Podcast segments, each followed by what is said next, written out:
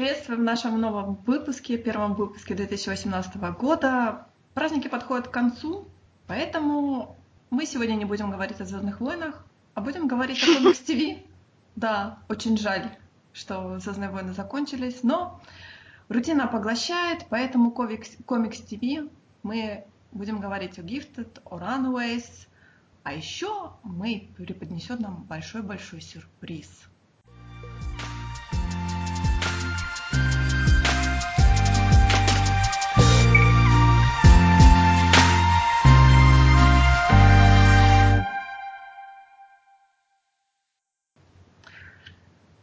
Хорошо, но я давай с того, что оба сериала продлили. Да, да Подожди. оба сериала продлили. Это важно да. понимать. Мы очень за это переживали, особенно после слияний с Диснеем и прочих чудовищных историй. Но, к счастью, мы получим по второму сезону и гифты тирановый, да. что не может не рад. Да, это да, это, это хорошо. Но ты знаешь, у меня появились некоторые претензии к Gifted. И вот у меня такая, ты знаешь, маленькая претензия. Мне кажется, они вот как-то как забуксовали в сюжете. Тебе не кажется такого? А, по поводу пробуксовки я, наверное, соглашусь. А, первое, сколько, девять эпизодов, они очень стремительно рвались и мчались к развитию событий. Каждый эпизод не воспринимался как самостоятельная история на, на недельку, как монстр недели. Это вполне себе такой двигатель сюжета мы направляемся к ответу на сокровенные вопросы, кто главный злодей, почему они это делают, как выберет, выберутся из этой ситуации наши друзья-мутанты и выберутся, да что ж такое, и выберутся ли они оттуда.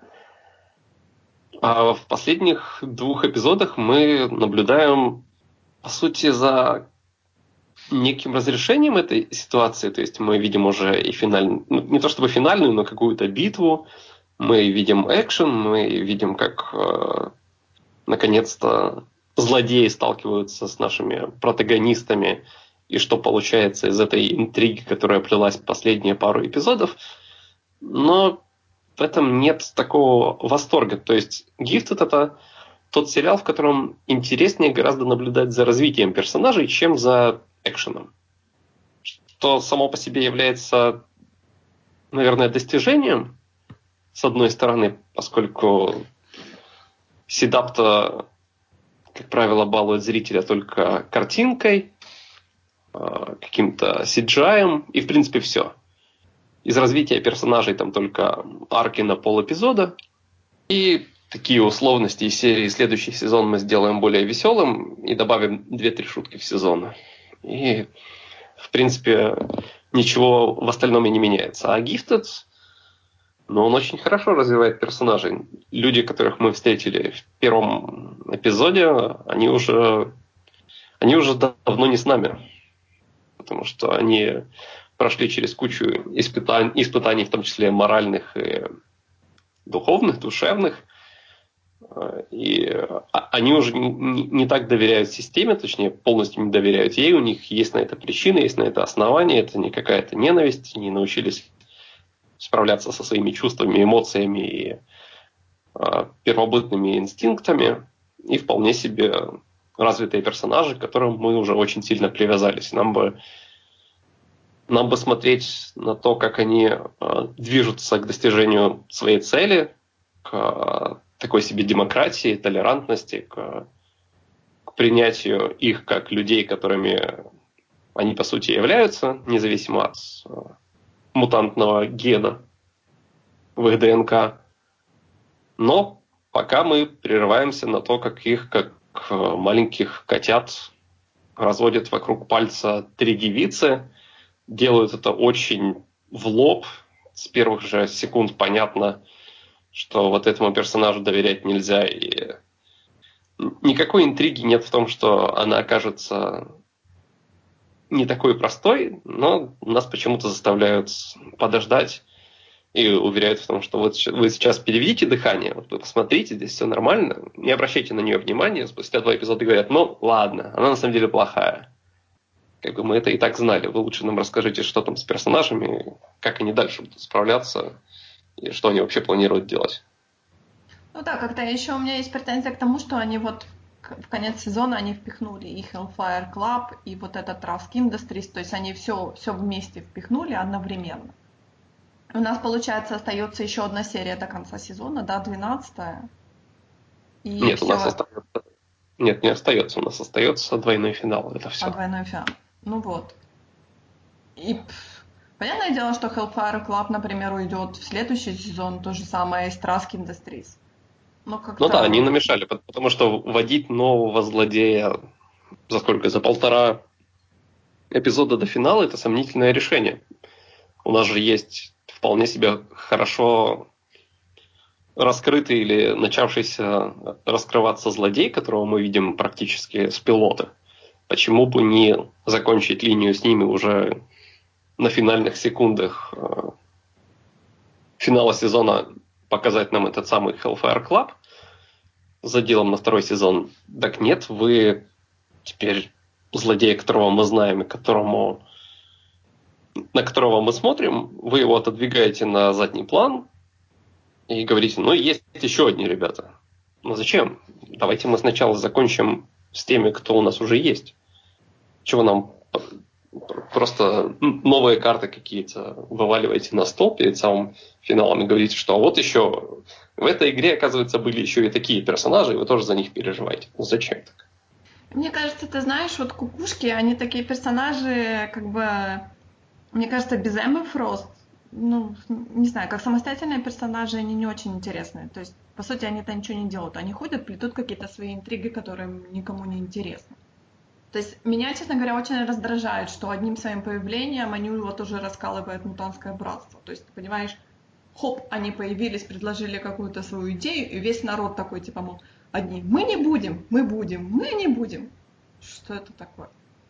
Вы были, ну, вы были да, сплоченной ну, ячейкой, почему, дело, это да. вас, почему это вас раскололо до такой степени? Вы были сплоченные? Что произошло? Ну, в том-то и проблема, да, я полностью согласен. Весь сезон нас э, уверяли в том, что ни правительство, ни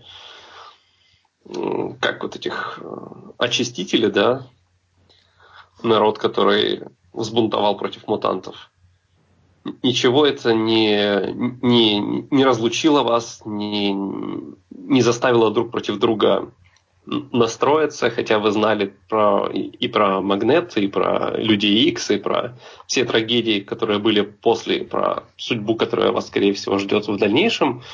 При этом вы себя чувствовали вполне себе комфортно, да, у вас были какие-то конфликты, но они скорее касались э, неприятия новых конкретно людей, не мутантов, а, а людей в коллективе. Ну да, у них были чисто такие конфликты, там, мол, нам не хватает продовольствия, там что-то, да, да, там э, какие-то люди к нам или приехали там... новые, нам некуда их поселить, там нету одежды дополнительной. Ну да, или, или, или стракеры бытовые... сомнительные, почему мы с ними общаемся, они же из правительства. Это нормальные вопросы когда вы просто в конце сезона, когда мы уже знаем, что вы семья, там, вы, вы потеряли одного из членов семьи совсем недавно, это было достаточно трагично. Тут нам показывают, что на самом деле они типа не такие уж и друзья, и ну, просто не можешь в это поверить. Потому что персонажи уже достаточно развиты. Зачем мы внезапно делаем 10 шагов назад и пытаемся сделать вид, что на самом деле они все друг друга терпеть не могут, что их вот так вот легко разлучить, просто сказав «ты прав, ты не прав», и они так на это легко поведутся, как будто никогда до этого не сталкивались ни с э, саботажем, ни с чем-то подобным. Ну, ну как бы ты знаешь, зачем мы делаем из сильных персонажей беспомощных котят? Ну да. Говорю, ну вот ты знаешь, вот в этом контексте я, например, могу понять, почему семья Стракеров пыталась уехать, потому что были затронуты их дети почему они пытались как, ну, чем дальше уехать от мутантского братства. То есть они прекрасно понимали, что если детей снова поймают, то они там уже никогда не выберутся из, из Trask Industries, грубо говоря. От, ну, хорошо, они никуда не убегут от этих экспериментов. То есть поэтому они убегают, да, это понятно. Но почему такой произошел раскол именно в, ну, то есть в э, ячейке, грубо говоря? Э, то есть это все были те мутанты, те люди, которые стояли в истоках э, этого братства. Mm-hmm. Почему такой, как бы, такой вопрос стоял? доверять ли кукушкам или не доверять. Ну и банально, почему никто друг с другом не разговаривал? Неужели абсолютно никто из э, вот этих, этих ребят, которые были в штабе, которые тысячу раз говорили с кукушкой, ни разу не заметили, что она появляется в самый ответственный момент разговора, вбрасывает самую, самую неожиданную идею и самую острую и уходит. Неужели никто из присутствующих не думался об этом просто поговорить? Не сказал, вы знаете, ко мне приходила кукушка. Они как будто между собой больше не общаются. Вот они, сколько, 7 или 8 эпизодов были дружным коллективом, которые обсуждали вообще любой вопрос, и это было нормально. Это было как раз-таки логично, оправданно. Новенькие ходили спрашивать совета у значит, старожилов мутантов. Мутанты старожилы обучали новеньких. Э, у них там была школа очень интересная. А в какой-то момент, когда приходят кукушки, они такие, ну все, разбегаемся по комнатам, между собой не общаемся. Почему? Я не знаю, я говорю, я не могу объяснить, потому что кукушки не очень интересный персонаж. Почему они, то есть почему из-за них возникает такое бурление, они не харизматичны, у них нету никакого, ну, то есть, грубо говоря, их дар убеждения, он тоже такой поверхностный довольно-таки. Ну да, они абсолютно серые мышки. То есть, с одной стороны, я понимаю, что это должно быть им в плюс, так как мы никто не мог подумать, что они настолько влиятельны, но ведь они не настолько и влиятельны. Опять же таки, может быть, Hellfire Club они террористы, грубо говоря. Их, э, их задача уничтожить ну, нанести как, как можно больше, больше урон, грубо говоря, обычным людям. То есть траски индустрии с агентами и прочее, прочее, прочее. Как бы, опять же таки, они прекрасно должны понимать, что э, это все ударит по обычным мутантам. Это в итоге, чем больше они будут прессовать людей, тем больше будут люди прессовать мутантам. По и... Hellfire мне пока трудно что-то сказать в контексте сериала, поскольку в контексте комиксов я с ними не знаком, поэтому я, конечно, с нетерпением ждал экранизации на FX, но она не состоялась. И я, я был очень сильно удивлен, когда увидел Hellfire, Hellfire в итоге во втором сериале, который состоялся, когда были анонсированы, когда была анонсирована работа над, пило, над пилотами обеих шоу. Это было очень неожиданно. Но в комиксах они террористы, да, ты к этому видишь? Я хочу сказать тебе, что даже если бы в комиксах они не были террористами, но в сериале нам сказали, то есть нам сказали, что это террористическая ячейка, грубо говоря, мутантская террористическая ячейка. Это говорит Полярис. Она говорит, что она, я прекрасно знаю, кто, кто такие Hellfire Club. Ну, это может быть просто фраза или восприятие, но с другой стороны, если там был королем Магнет, то как бы вопросов особо не возникает. Ты же понимаешь, у нас как бы опять же такие будет противостояние, противостояние внутри, ну, внутри мутантского общества, потому что у нас есть вот ячейка, группа, созданная именно а, X-менами, и будет группа, созданная, грубо говоря, Магнета. При этом мы ну, не да. увидим, естественно, мы не увидим никого из э, тех X-менов, которых мы любим. То есть я сомневаюсь, что мы увидим там, например, профессора X, Циклопа, Джин, э, того же Магнета, Магнета. Да, да, Мистик. То есть эти, эти персонажи заведуют в киновселенной. Персонажи менее знакомые у нас э, царствуют в ТВ-вселенной. Поэтому, поэтому, честно говоря, я даже не ожидала увидеть Эму Фрост. Потому что она у нас в киновселенной. Ха-ха. Конец комментария. Она Надеюсь, б... понятно почему, да? Она была в киновселенной, окей. Нет! Если даже эту героиню звали Эмма Фрост, то от Эммы Фрост у нее не было практически ни хрена. Имя, да, это существенно. Характера, во всяком случае, не было. Даже намека на него.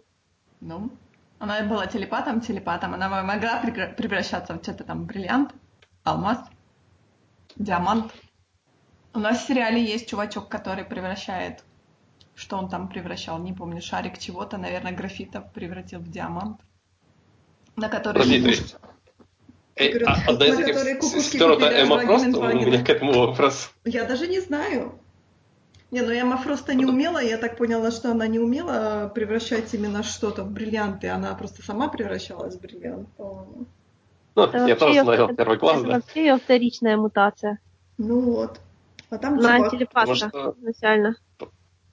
Поскольку я ничего не знаю, я думал, что это ее дочери. Нет? Нет, это ее студентки. Тебя, наверное, Боже, смути- откуда, откуда у Эммы столько дочерей? Она молодая женщина. И такие взрослые. Тебя, наверное, смутило, что у них фамилия Фрост. Ну, нет. Не, Не- не не то чтобы смутило, Не, ну все, Это сериал, сериал меня уже начинает пугать. Почему это у них фамилия Фрост?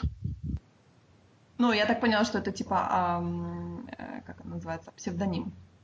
А, ну я надеюсь. Потому что они просто Ну, а- фанатки.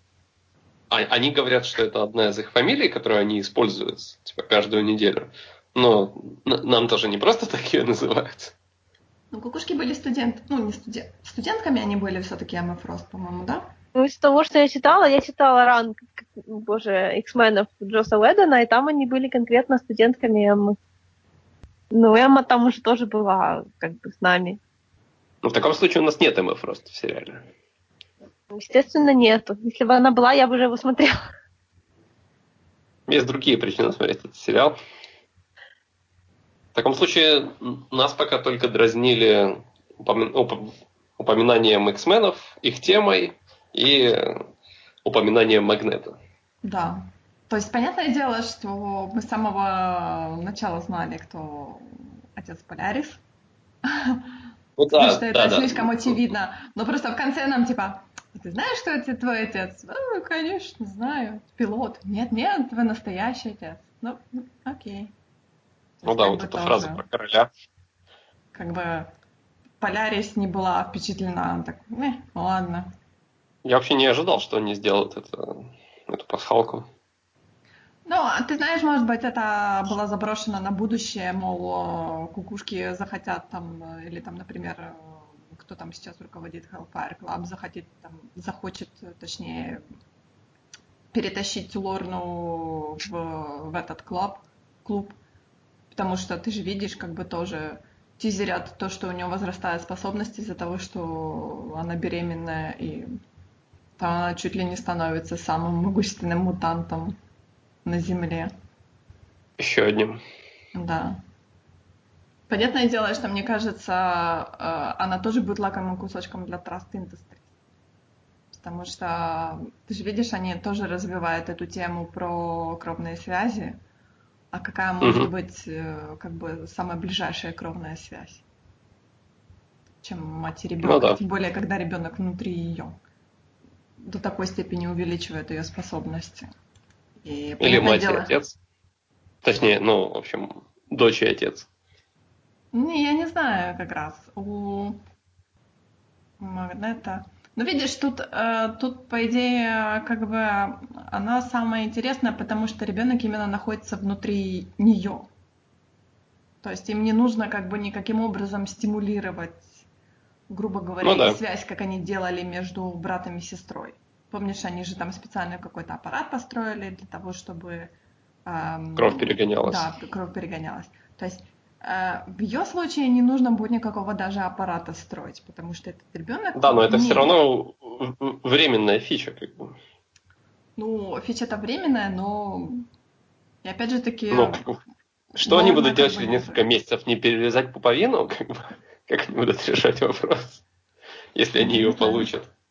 Может быть, они посчитают, что, знаешь, мол, такой, а, как говорится, пальцем в небо. Может быть, они оплод- оп- оплодотворят э, мутантши, будет у них там армия, непобедимая армия мутантов. Я не уверен, что сериал готов двигаться в этом направлении, но я готов.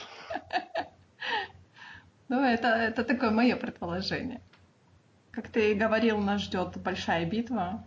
Будет ли она настолько большая, Ну, я думаю, двухчасовой финал намекает, не знаю. что вообще довольно редко сейчас случается. Тут еще и у комиксов два часа финала это просто счастье. Ну да. Ну, как ты видишь, экшен у Гифта, он так... Как бы это не Потому что самая до этого сильная он, был, он был, ну, при этом он красивый, он просто эмоционально никакой.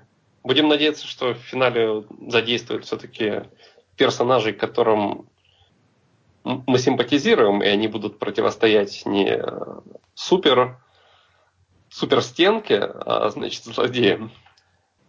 Посмотрим. Осталось всего ничего, следующей, на следующей неделе, да, выходит? Дух в собой финал. Посмотрим, что будет. У тебя есть какие-то ожидания, опасения? Что-то, что ты хочешь сказать перед тем, как посмотришь финал? Никаких. То есть ни опасений, ни а. желаний, ничего. Ты понимаешь, опять же таки, ничего не вело к тому, что, например, э, того, ту же Дример убьют, например. Когда так, Ну или что пушки, в принципе, появятся. Да, да, то есть что сидит в голове у сценариста, я не знаю. Ну, никто из нас не знает, но это же не мешает нам ложно угадывать. Как бы веселье заключается не в том, чтобы дать стопроцентный результат, и потом увидеть точнее, стопроцентно точное предположение, а потом увидеть точно такой же результат. Самое веселое как раз строить теории, ошибаться, желать чего-то и получать совершенно другое. Понятное дело, но ты знаешь, а, а вот, например, одна из моих теорий, что стракеры могут обрушить просто эту школу случайно или не случайно и погребсти, например, своих родителей. И то есть это тоже будет моральная какая-то травма для них и они уйдут в бега. Как, ну, я думаю, как что, и, что стракеры уже достаточно потеряли, поэтому э, этого не случится. Все может быть.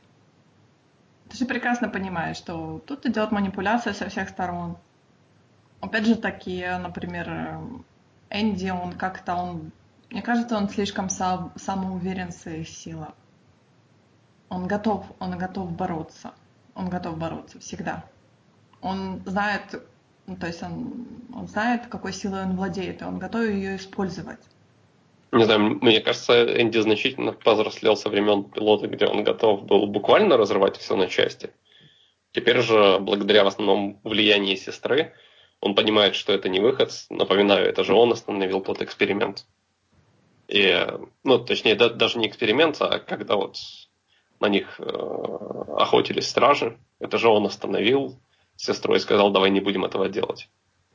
Ну да, давай но, не... э, да, но все равно, как бы, когда они э, вместе, то есть оно как бы их поглощает, вот эта сила. То есть, ну, как понятно, но ведь дело, они тогда вместе, сила... они уже пользовались. Но теперь они, хотя, ну, как бы они протестировали это в закрытом, э, в закрытой, как сказать, э, в закрытом камере. пространстве, да, грубо говоря, они прекрасно, то есть они приблизительно знают, э, что представляет собой их сила. То есть в какой-то момент они могут все-таки ее использовать, когда вот придет критическая ситуация, они, мне кажется, попытаются ее использовать. Ну, безусловно, у меня нет по, поводу, по, по этому поводу сомнений. Я лишь говорю о том, что Энди уже не кажется тем парнем, который готов рвать и метать, просто потому что что-то не соответствует действительности и из-за юношеского максимализма. Он осознал всю, весь ужас той силы, которой они вдвоем обладают, и уже не так безрассуден. Ну, может быть, может быть. Ну, я ожидаю как бы каких-то смертей. Ну, понятно. Я просто не думаю, что семья стракеров потеряет кого-то еще. Там же как раз-таки пару эпизодов назад не стало дедушки, и я не думаю, что они решат сразу же после этого убить еще одного из членов семьи или сразу двух. Потому что это будет как-то слишком. Посмотрим, посмотрим. А какие у тебя ожидания будут от финала? Что ты ждешь? Я жду э, столкновения э, агента с э, детьми с глазу на глаз поскольку до этого они еще... Они виделись только или в камерах, или в самом пилоте, и было бы красиво, наверное, закольцевать эту историю и привести агента к большему пониманию того, что он борется не с э, чудовищами, а с людьми. Поскольку пока он скачет на каких-то американских горках, то, значит, он вовсю за систему, за правосудие, таким, каким он его видит и каким его видит закон. Потом его убеждают, что это не выход, и он говорит, да, давайте не будем мучить мутантов. Но еще один момент, и вот он уже опять за то, чтобы других мутантов тестировали для того, чтобы убивать всех мутантов. И это очень странные какие-то карусели. Не будем еще забывать о всей вот этой штуке с его дочерью и этой эмоциональной травмой. Поэтому было бы неплохо, наконец, вернуться к детям стракеров, и, возможно, они помогут ему осознать всю сложность данной ситуации, их битвы и, в принципе, тех условий, в которых существует мир. Поскольку я сейчас не, не совсем доволен тем, как изображен агент, поскольку на, на похоронах озвучивать значит, цитатки из Библии о том, как все плохо, и о том, как э, Боженька велел защищаться, но пришел Люцифер всех предал, поэтому давайте будем убивать мутантов, потому что так хотел Бог, но это прям вообще провал, а не, а не человек. Я не совсем уверен, что к этому мы, в принципе, стремимся как, как общество, и что этот персонаж уже закончил свое развитие, поэтому я хочу, чтобы он ушел как можно дальше от этой э, какой-то отбитой религиозной чуши и начал развиваться в сторону понимания и э, принятия действительности. Ну, ты видишь, этого персонажа, они так его доводят как бы до понимания мутантов, и потом отбрасывают его в самое начало. Ну да. Видишь, пару раз они такое сделали уже. Ну, вот об этом я и говорю, да. То есть я бы, например, на его месте была бы очень зла на мутантов, потому что он как бы хорошо, я готов принять каким-то моментом. И потом опять происходит какая-то фигня, в которой мутанты фигурируют не в лучшем свете. И он такой, да блин, ну сколько же можно? Ну сколько можно делать такую штуку? Ну, то есть возьми. пора или уже начать понимать, что нельзя судить по, по расе, по нации из-за каких-то ее индивидуумов, или уже просто начинай ненавидеть окончательно. Ну, ну, ну нельзя. Да, Но нельзя, типа, мне дали конфетку, ей, но она соленая. Чертовы мутанты! А вот еще одна, наконец-то! А в ней яд, чертовы мутанты! Ну, чувак, ну соберись, или не бери конфеты, или будь доволен. Ну, ну нельзя прыгать настолько глупо, то есть тебе уже вернули воспоминания о дочери. Тебе, казалось бы, причин ненавидеть их просто с головой хватает, но ему хватает точно так же каких-то мелочей и э, просто разговоров с другой семьей, чтобы он вздохнул и сказал, ну, хорошо. Потом попадется ему кофе плохой, и он такой, ну, убиваем мутантов, так убиваем мутантов. Ну да, какие-то эмоциональные качели слишком его качают в разные стороны, как-то меня это немного начинает уже раздражать. То есть, как мы говорили в прошлых, помнишь, в прошлых выпусках мы говорили о том, что было бы отлично, чтобы он пришел как бы к пониманию мутантов, но ах, я уже даже не знаю, хочу ли я этого от него. Или чтобы он просто, просто занял какую-то сторону наконец-то. Ну да, да, как бы Вопрос не в том, какая сторона, вопрос в том, что эта сторона была, и вот он ее придерживался. Да, чувак уже Сом, выбери, сомнение, выбери эту сомнение сторону, в себе, блин. Сомнение в себе это прекрасно, но сомневаться абсолютно во всем каждый день, менять все решения, это уже проблемка. Как бы этот персонаж, этот персонаж не оправдывает себя почему-то, в, моих, в моем понимании. Ну, я думаю, что глава Trask Industries скорее всего, умрет. И злодеем будет Hellfire. Посмотрим. Раз Может уж нам быть и нет. ввели, то почему бы и нет? Может быть и нет. Все-таки Trust Industries это довольно-таки большой злодей в комиксах. И как бы если умрет один человек, если умрет глава, то придет на его место кто-то другой. Корпоративная политика, как всегда, у нас есть. Ну, я, я скорее сказать... Hellfire Club захватила все то, чем занимался Траска, сделала из этого что-то свое. Мне кажется, для Hellfire Club это слишком будет большой кусок. Не подавятся ли они этим? Ну, у них был королем магнета, я думаю, не им давиться. Посмотрим. Что нам гадать? Всего лишь нужно подождать до финала. Который на следующей неделе. Да, который на следующей неделе. Там мы соберемся и скажем, черт возьми, они нас удивили, или наоборот мы скажем, ну блин, самый слабый финал этого Точнее, вообще этого сезона. Я хотела сказать этого года. Будет интересно этого года, да. Года всего ничего, да. Этого сезона. И ты так, ах, да, ты права, ты абсолютно права. Я надеюсь, что к финалу к нам потянется к нашему обсуждению или Мэй, или Олег. чтобы нас было больше. Это все ваши девичьи мечты. Мэй сейчас может подтянуться. Потому что я так понимаю, что мы закончили с гифта, да? Правда? Или ты я хочешь правильно, что-то еще добавить? Я, правильно, я, я правильно слышала, что вы записали Магнетов, президента Hellfire Club? Не мы записали. Мы записали. Мы не записывали что? его. Говорю, мы Нет, его не записывали. Мы... Я что-то услышала сквозь зевание, но не решилась сразу перебивать. Э, Нет, кукушки, ну... кукушки встретились типа с Лорной, и кукушка одна встретилась с Лорной, и она сказала, типа, говорит, знаешь, кто твой отец? он был у нас типа королем Hellfire Club. Лорен такая, а, окей. Типа, а, вот. ты, ты, ты basically royalty. Она такая, а, окей. Типа, что вы от меня хотите? Ну да, она буквально называет его королем а ее королевской семьи. Он где-то в, Hell, в Hellfire Club, скажем так, бывал.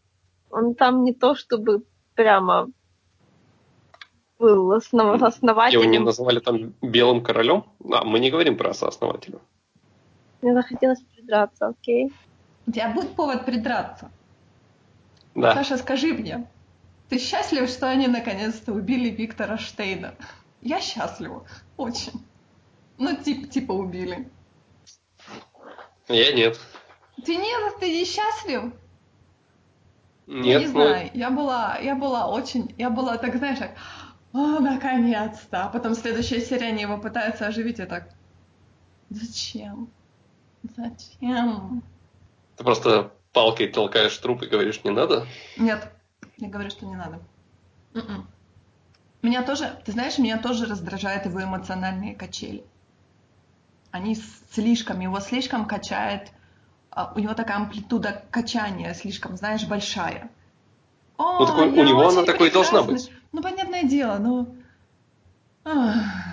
Знаешь, мне очень жаль, мне очень жаль Чейза в этом плане.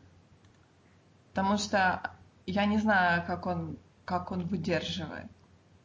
Это просто невыносимо. И мне очень жаль его мать. Потому что с я таким человеком... Да, окей. С таким человеком просто невыносимо жить. Пусть он, пусть он гений, пусть он вот просто... Но а, как человек это просто невыносимо.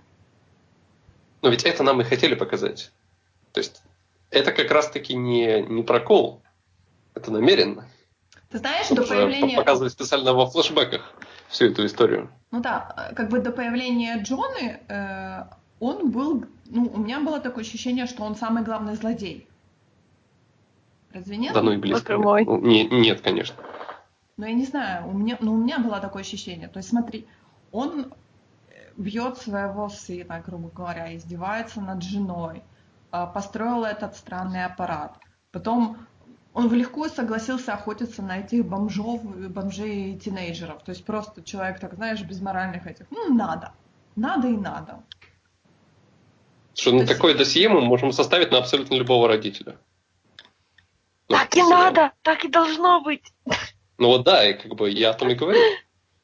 То есть он, он безусловно, да, ужасный э, родитель и все такое, но он далеко не главный злодей вокруг него в принципе сюжет не крутится.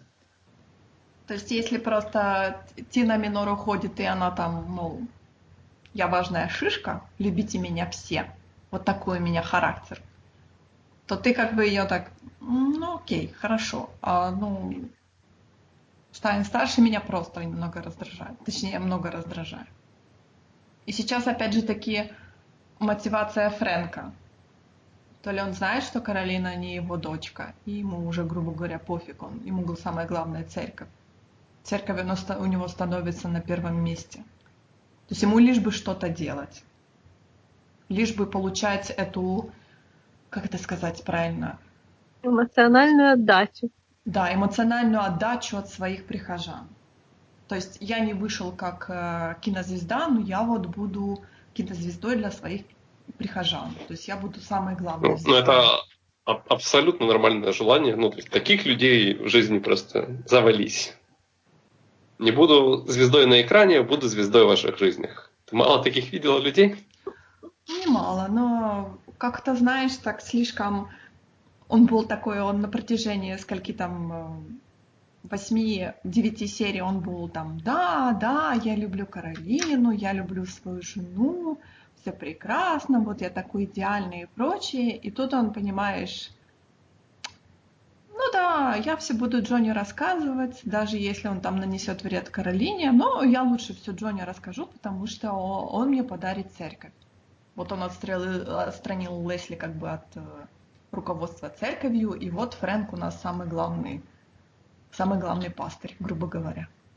Делает Нормально. всякие, он, всякие эти... Он, он же постоянно добивался того, чтобы чтобы быть значимым в этой церкви, поэтому неудивительно, что когда ему сказали, ты будешь ей править, он сказал, окей, что мне нужно для этого сделать? Предать всех, кто тебя любит. Легко. Да, легко. Ну, во-первых, кто его любит? Каролина его любит. И все. Он, и он с легкостью ее предает. Ну, не то чтобы он ее предает, по крайней мере, я думаю, в его глазах это еще не кажется предательством.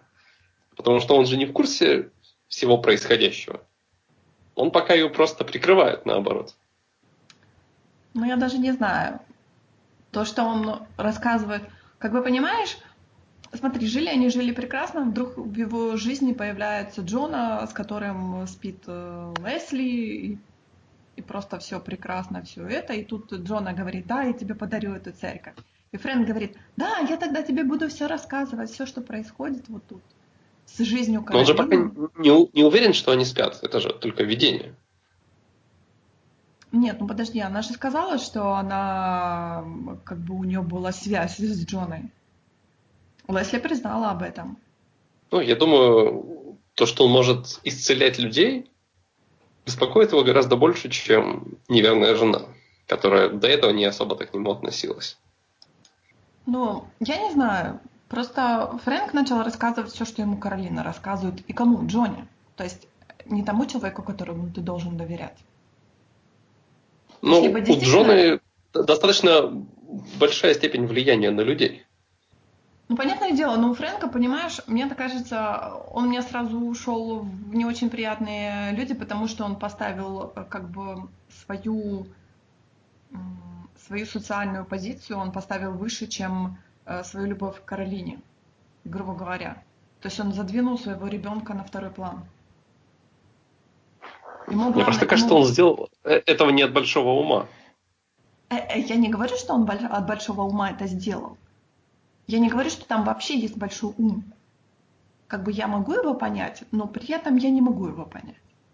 Ну, то есть понятно, что он сейчас тоже далеко не образцовый родитель, которым его бы хотела видеть Каролина, больше, чем кто-либо вообще. Ну и мы немножко.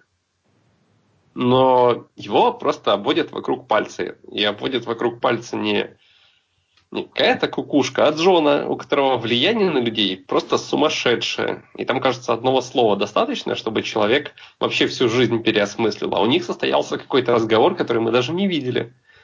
Более того, мы знаем, что Фрэнком уже пользовались ранее, и у него э, все воспоминания, которые у него были о Фрэнке. О Джонни ты имеешь в виду? Да, да, я говорил о Джонни.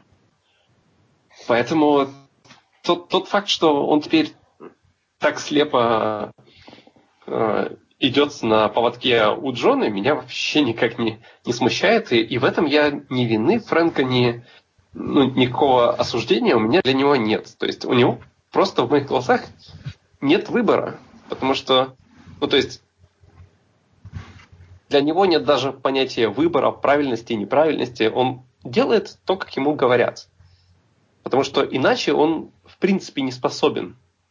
Не потому, что он слабый, хотя это, в принципе, тоже. Потому что влияние Джона настолько сильное, что все, что есть э, во Фрэнке, это слова Джона теперь. Как ты думаешь, Джона сказал, что Каролина не его дочь? Не дочь Фрэнка? Я думаю, нет. Потому что у них достаточно сильная связь у Фрэнка с э, Каролиной, и это очень на руку Фрэнку, и он бы не стал так, так легко выбрасывать вот этот кусок влияния и говорить ту информацию, которая скорее оттолкнет человека. То есть вот эта информация, она скорее может отрезвить Фрэнка, как мне кажется сейчас. Поэтому он ее держит в рукаве. Я, я не, ну, то есть я понимаю, что ему Лесли призналась в измене и все такое, но я не думаю, что это настолько сильно обеспокоило Фрэнка, и я вижу почему. Потому что теперь он, ну, как бы, теперь он герой фильма вне фильма. Теперь он просто герой, чудотворец, который может спасать жизни людей. Да, он герой для своей многочисленной паствы. Он, в принципе, ну, то есть тут, тут даже речь не в пастве. Он, в принципе, чувствует себя всемогущим, как Господь. Потому что это влияние не, не ограничивается его паствой. В принципе, способен оживлять лю- людей. Да, это не всегда идеально срабатывает, как мы видим. Но сам факт даже если это случай один из десяти, это, это все еще чудо. И когда чувак, который всю жизнь добивался того, чтобы стать известным, узнаваемым, значимым, способен оживлять людей, ну, как бы я готов ему поверить. Ты знаешь, наверное, меня просто бесит тот факт, сам факт просто предательства Фрэнка, грубо говоря. Потому что я не ожидала от этого персонажа такого. Меня это просто... Я представляю, как себя будет чувствовать Каролина, если даже меня это ну, выбивает ну, из колеи. Потому что это такой индифферентный был персонаж, который просто он ходил, он ничего не делал. У него как бы он никак не влиял на сюжет. И тут он становится главным ну, да, влиятелем сюжета. И ты такой... Да, потому что он, он должен противостоять им всем. Да. И ты так, Почему он? Почему он? Почему такой бесцветный персонаж становится внезапно чуть ли не самым главным персонажем? При этом сразу антагонистом. Мгновенно. Потому что все родители должны быть антагонистами. Ваш Кэп. Ты слышал этот голос, да? Но я тебе хочу сказать, что я все-таки не могу э, в антагонисты поставить Йорком до сих пор. Они слишком милые. Почему нет? Значит, сериал плохо справляется. Я не могу, они слишком милые. Меня смутило, как ты 10 минут назад оправдала Тину Минор, которая просто ходит и пытается показаться важной, что в принципе и близко не соответствует тому, насколько она чудовищный человек. Ну окей, окей. Ну ты сам говорил, что Джона, ты видишь, как э, он типа пришел к ней, поигрался с ее детьми, и она мгновенно всех сдала, грубо говоря. Ну да, она ну, пеклась о своих детях. Тину, но ненавидишь Фрэнка. Он тоже ну, печется ну, не знаю. Я не могу, я не вижу, что он печется о Каролине. Ну, то есть... Почему? Я... Потому что ты, ты, ты, ты не видела в одной сцене, как он держит ее на руках? Нет, я видела, как он относится к Каролине, но все-таки я не могу ему простить то, что он рассказывает все секреты Каролине Джонни. Так откуда ты знаешь, что все секреты? Но видишь, он все-таки рассказывает Джонни о том, куда она идет, почему она это, идет. Это, все, что, это абсолютно все, что мы знаем. Что он рассказал одну деталь. Возможно, он действительно ведет свою игру. Возможно, его не одурачили. Возможно, он как бы позволяет себе сыграть дурака и сказать, да, я скажу тебе, куда направляется моя дочь. Я не знаю, меня немного также напрягает вот это, то, что они всеми силами стараются избавиться от влияния Джона, и никак это у них не получается. То есть они, да, мы хотим, как, как, но как, мы не как, можем. Они, как они могут что-то сделать? Ну, то есть как, буквально как? Что они будут делать? Я не знаю, Йорки хотя бы попытались сбежать. Ну, избавиться от влияния, избежать это все-таки разные вещи. Но они попытались. И то же самое они попытались спрятать Молли. Попытались. Потому что Йорки, Йорки видели, что случилось с э, семьей Хернандеса. Но они не видели этого. Они только потом, спустя очень долгое время, уже после того, как они, кажется, отправили Молли, они решили составить, они решили провести линию из двух точек, и удивились, что там получается линия. Ну, может быть, им просто не пришло в голову, что там можно провести линию из двух точек. Ну, come on, вы общаетесь с самым зловещим человеком на планете. И вдруг спустя несколько лет вы думаете, блин, а что если он не такой уж и хороший парень? Ну, понимаешь, опять-таки, э, мы до сих пор не знаем, зачем собрали Прайд. В смысле? Мы знаем? Нет, мы не знаем. Что они там копают, ты знаешь? Ну, конкретно понятно, что они копают какую-то руду, которую нам уже показали, как она действует, О, так скажем. Мой. Все чудесатие, чудесатие. Что это вообще все такое? Видишь, к нам подтянулся, подтянулся когда не Игнорируй. спрашивает. Игнорируй. голос. А хули? Ну почему? Что это за голос? Это твоя совесть. Я тебя не слышу, голос. Не надо. Я знаю. Я тебя не слышу. Ну, ко мне я так поняла, что Джона им обещал какой-то возобновляемый источник э, что там, энергии, да, по-моему? Ну да. С этих камней. Ну и помимо этого, очевидно, это еще и оружие, потому что я не могу поверить, что они просто хотят достать себе зарядное устройство. Они или Джона? Это это все большой ну, гигантский Джона, план Джона Джона? их руками. Ну, Да. Ну, безусловно.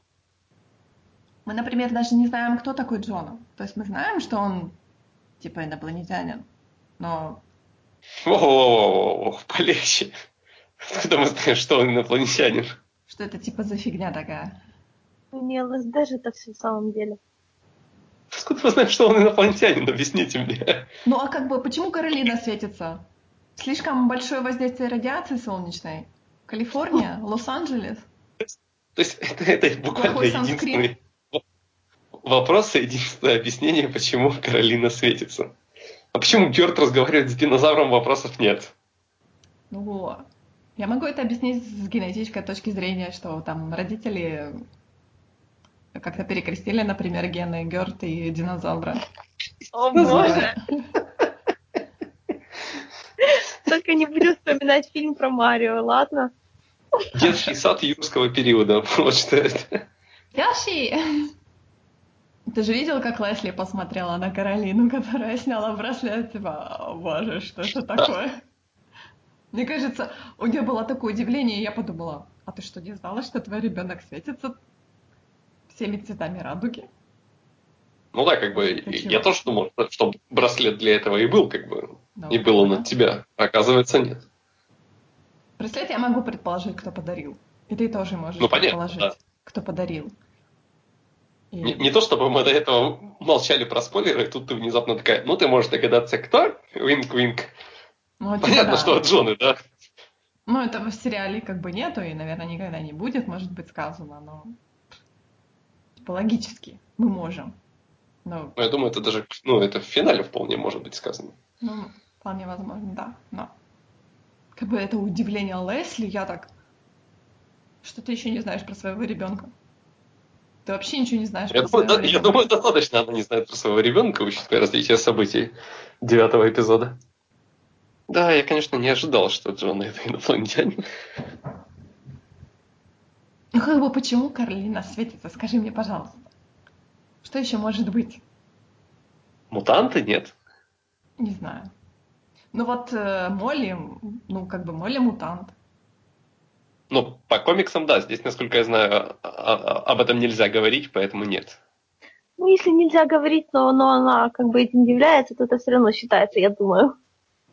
То есть, да. А... То есть, как бы да, но, но, но мы не можем Нет, этого сказать, но вообще-то да.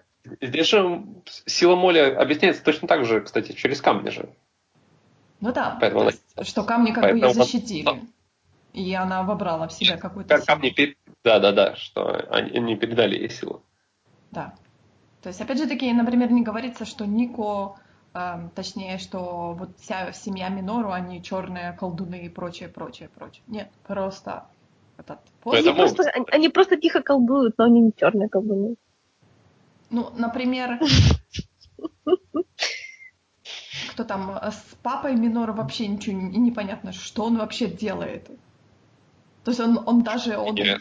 даже этот, этот став, он даже ни разу не притронулся. То есть там ему орудуют только женщины. Ну, потому что у него нет ДНК подходящего. Ну да. Как он дотронется? Чувак, в чем твой прикол? Твой прикол спать с чужой женой и все? Может, он читает книжки и теоретик магии, откуда мы знаем. Ну, Точно так же, как и жена Штайна, как бы не особо влиятельна. Ну, не особо влиятельно, но видишь, там был там э, же серия о том, как они в молодости, чем она там занималась. Тоже какой-то квантовой физикой и чем-то еще она занималась же в молодости, но потом ей пришлось стать женой, точнее, домохозяйкой, потому чтобы компенсировать как бы... Да, хорошо, но а в чем сейчас ее вклад в команду? Ну, то есть, Ничего. да, она могла, а- она Ты могла видишь- стать Ты там... видишь, ну, ты супер- видишь, как бы они говорят, они говорят, что она не важна команде вообще, потому что она домохозяйка, грубо Так говоря. Она без Виктора Штайна, она никто. И поэтому они как Правильно. бы в легкую говорят, говорили, помнишь, в восьмой серии они в легкую говорили, что, мол, да, ты должна отдать свою жизнь за Виктора, потому что он главнее, то есть он самый важный у нас в команде. И это то же самое говорит Джона, что, мол, он мне важнее всех вас. То есть кого вы выберете, Ну, мне, безусловно, мне, да. грубо говоря, пофиг. Ну, Главное так и есть. да, Он, он это и говорит. Да. Он говорит, главное, оживите Виктора, и все. А кого вы выберете, мне, грубо говоря, просто плевать. Кого Ну хотите, да, просто и- и я удивляюсь, что, что ты говоришь о- об отце и семье Минору, но при этом ну, то же самое мы можем абсолютно смело сказать и про жену Штайна. Потому что их влияние обоих ну, нулевое. Ну, как бы да, да. Я согласна. Да. Абсолютно да. Я, но мне кажется, ну, то есть, ладно, ради бога, если, если жена Штайна там была каким-то подающим надежды физиком начинающим, и потом ей пришлось стать, чтобы поддерживать своего мужа, то, там, например, э, старший Минору, что он вообще делает? То есть я помню, что по комиксам они, по-моему, э, они оба колдуны. Мэй, поправь меня. Ну, должны быть, да. А тут у нас, получается, колдуют только, ну, колдуют, орудуют посохом только жена и дочь. Все. Он вообще ничего не делает. Перестановочки. Говорю, Он вообще ничего не делает. Опять-таки, Ладно. например, например, почему он начал изменять Тине? Опять же, таки вопрос дурацкий. То есть я могу понять, почему, почему Дженнет начала изменять э, Штайну. Потому что Ну, это понятно, да. муж тебя бьет, грубо говоря, тебе нужно отдушина. Ну а почему Минору ну, начал изменять Тине? Ну, ну, может быть, из-за того, что Тина как бы стерва такая, и окей, у нее там какие-то проблемы и прочее, прочее, она на мужа как-то, ну, мы не знаем этого. Ну, Я вот Она над ним что как-то он- измывается. Я подозреваю, что он начал это делать исключительно потому, что в комиксах у него абсолютно не было никакой личности, и авторы не знали, что еще тут придумать, и не смогли придумать ничего лучше, кроме как абсолютно нарушающую всю концепцию их как бы командной игры и измены. Отлично, ребята, молодцы, то есть на самом деле нет. ну, в любом случае, на то и адаптации, чтобы разочаровывать фанатов оригинала. Ты знаешь, у меня такое ощущение, что мы смотрим приквел к комиксу, или точнее альтернативную Да. реальность комикс. Ну, то есть, они, так как они еще никуда не убежали, там еще ничего не началось, вообще ничего. Ну, то есть я по этому поводу не испытываю проблем. Я знаю людей, которые смотрят там и одновременно и Притчера, и Runaways, и при этом просто чувствуют всю боль вселенной, когда две комикс э, на телевидении услышали про премис, но все еще не начали сюжет, при этом рассказывать самостоятельную историю. Я, ну, как бы, незнакомый человек с оригиналом, чувствую себя потрясающе. Такое Потому ощущение, что, что, ну, они ну- хотят растянуть как можно сильнее, просто кормить свои семьи на этом сериале. Их закроют раньше, чем они успеют добраться до третьей, я думаю. Или они рассчитывают что? Что их будет 12 сезонов, и они за это время будут... Ну, зачем вот это растягивать? То есть Ну, мне а- непонятно. а- они, они просто могут повести историю в другое направление. Разве это плохо? Конечно, плохо.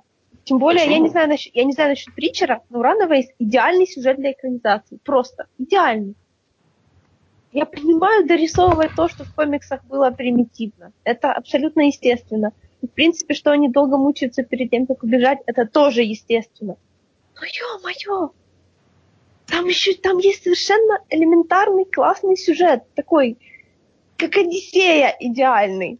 Что тут еще можно растягивать? Финал нам, ну то есть, то, к чему мы, мы приходим в финале, то, что будет в финале, это вполне себе такое, типа, ну вот сейчас они точно убегут. Потому что я, в принципе, не вижу другого развития событий. Ну да, оно как-то уже... Как бы ему, ну, просто некуда идти. Кроме как Потому убегать, что там как говоря. бы... Там как бы, да, go big или go home. И там типа... Вы не можете пойти домой. Вы не можете такие... Ну, понравились, пошли домой, завтра в школу. Нет, этого не будет. Если бы мне год назад сказали, что между тем, как Runaways увидят сцену убийства и убегут, пройдет 11 серий, или сколько там будет, 10? 9. Я бы, блядь, не поверила. Потому что там просто нечего растягивать. Тем более так долго.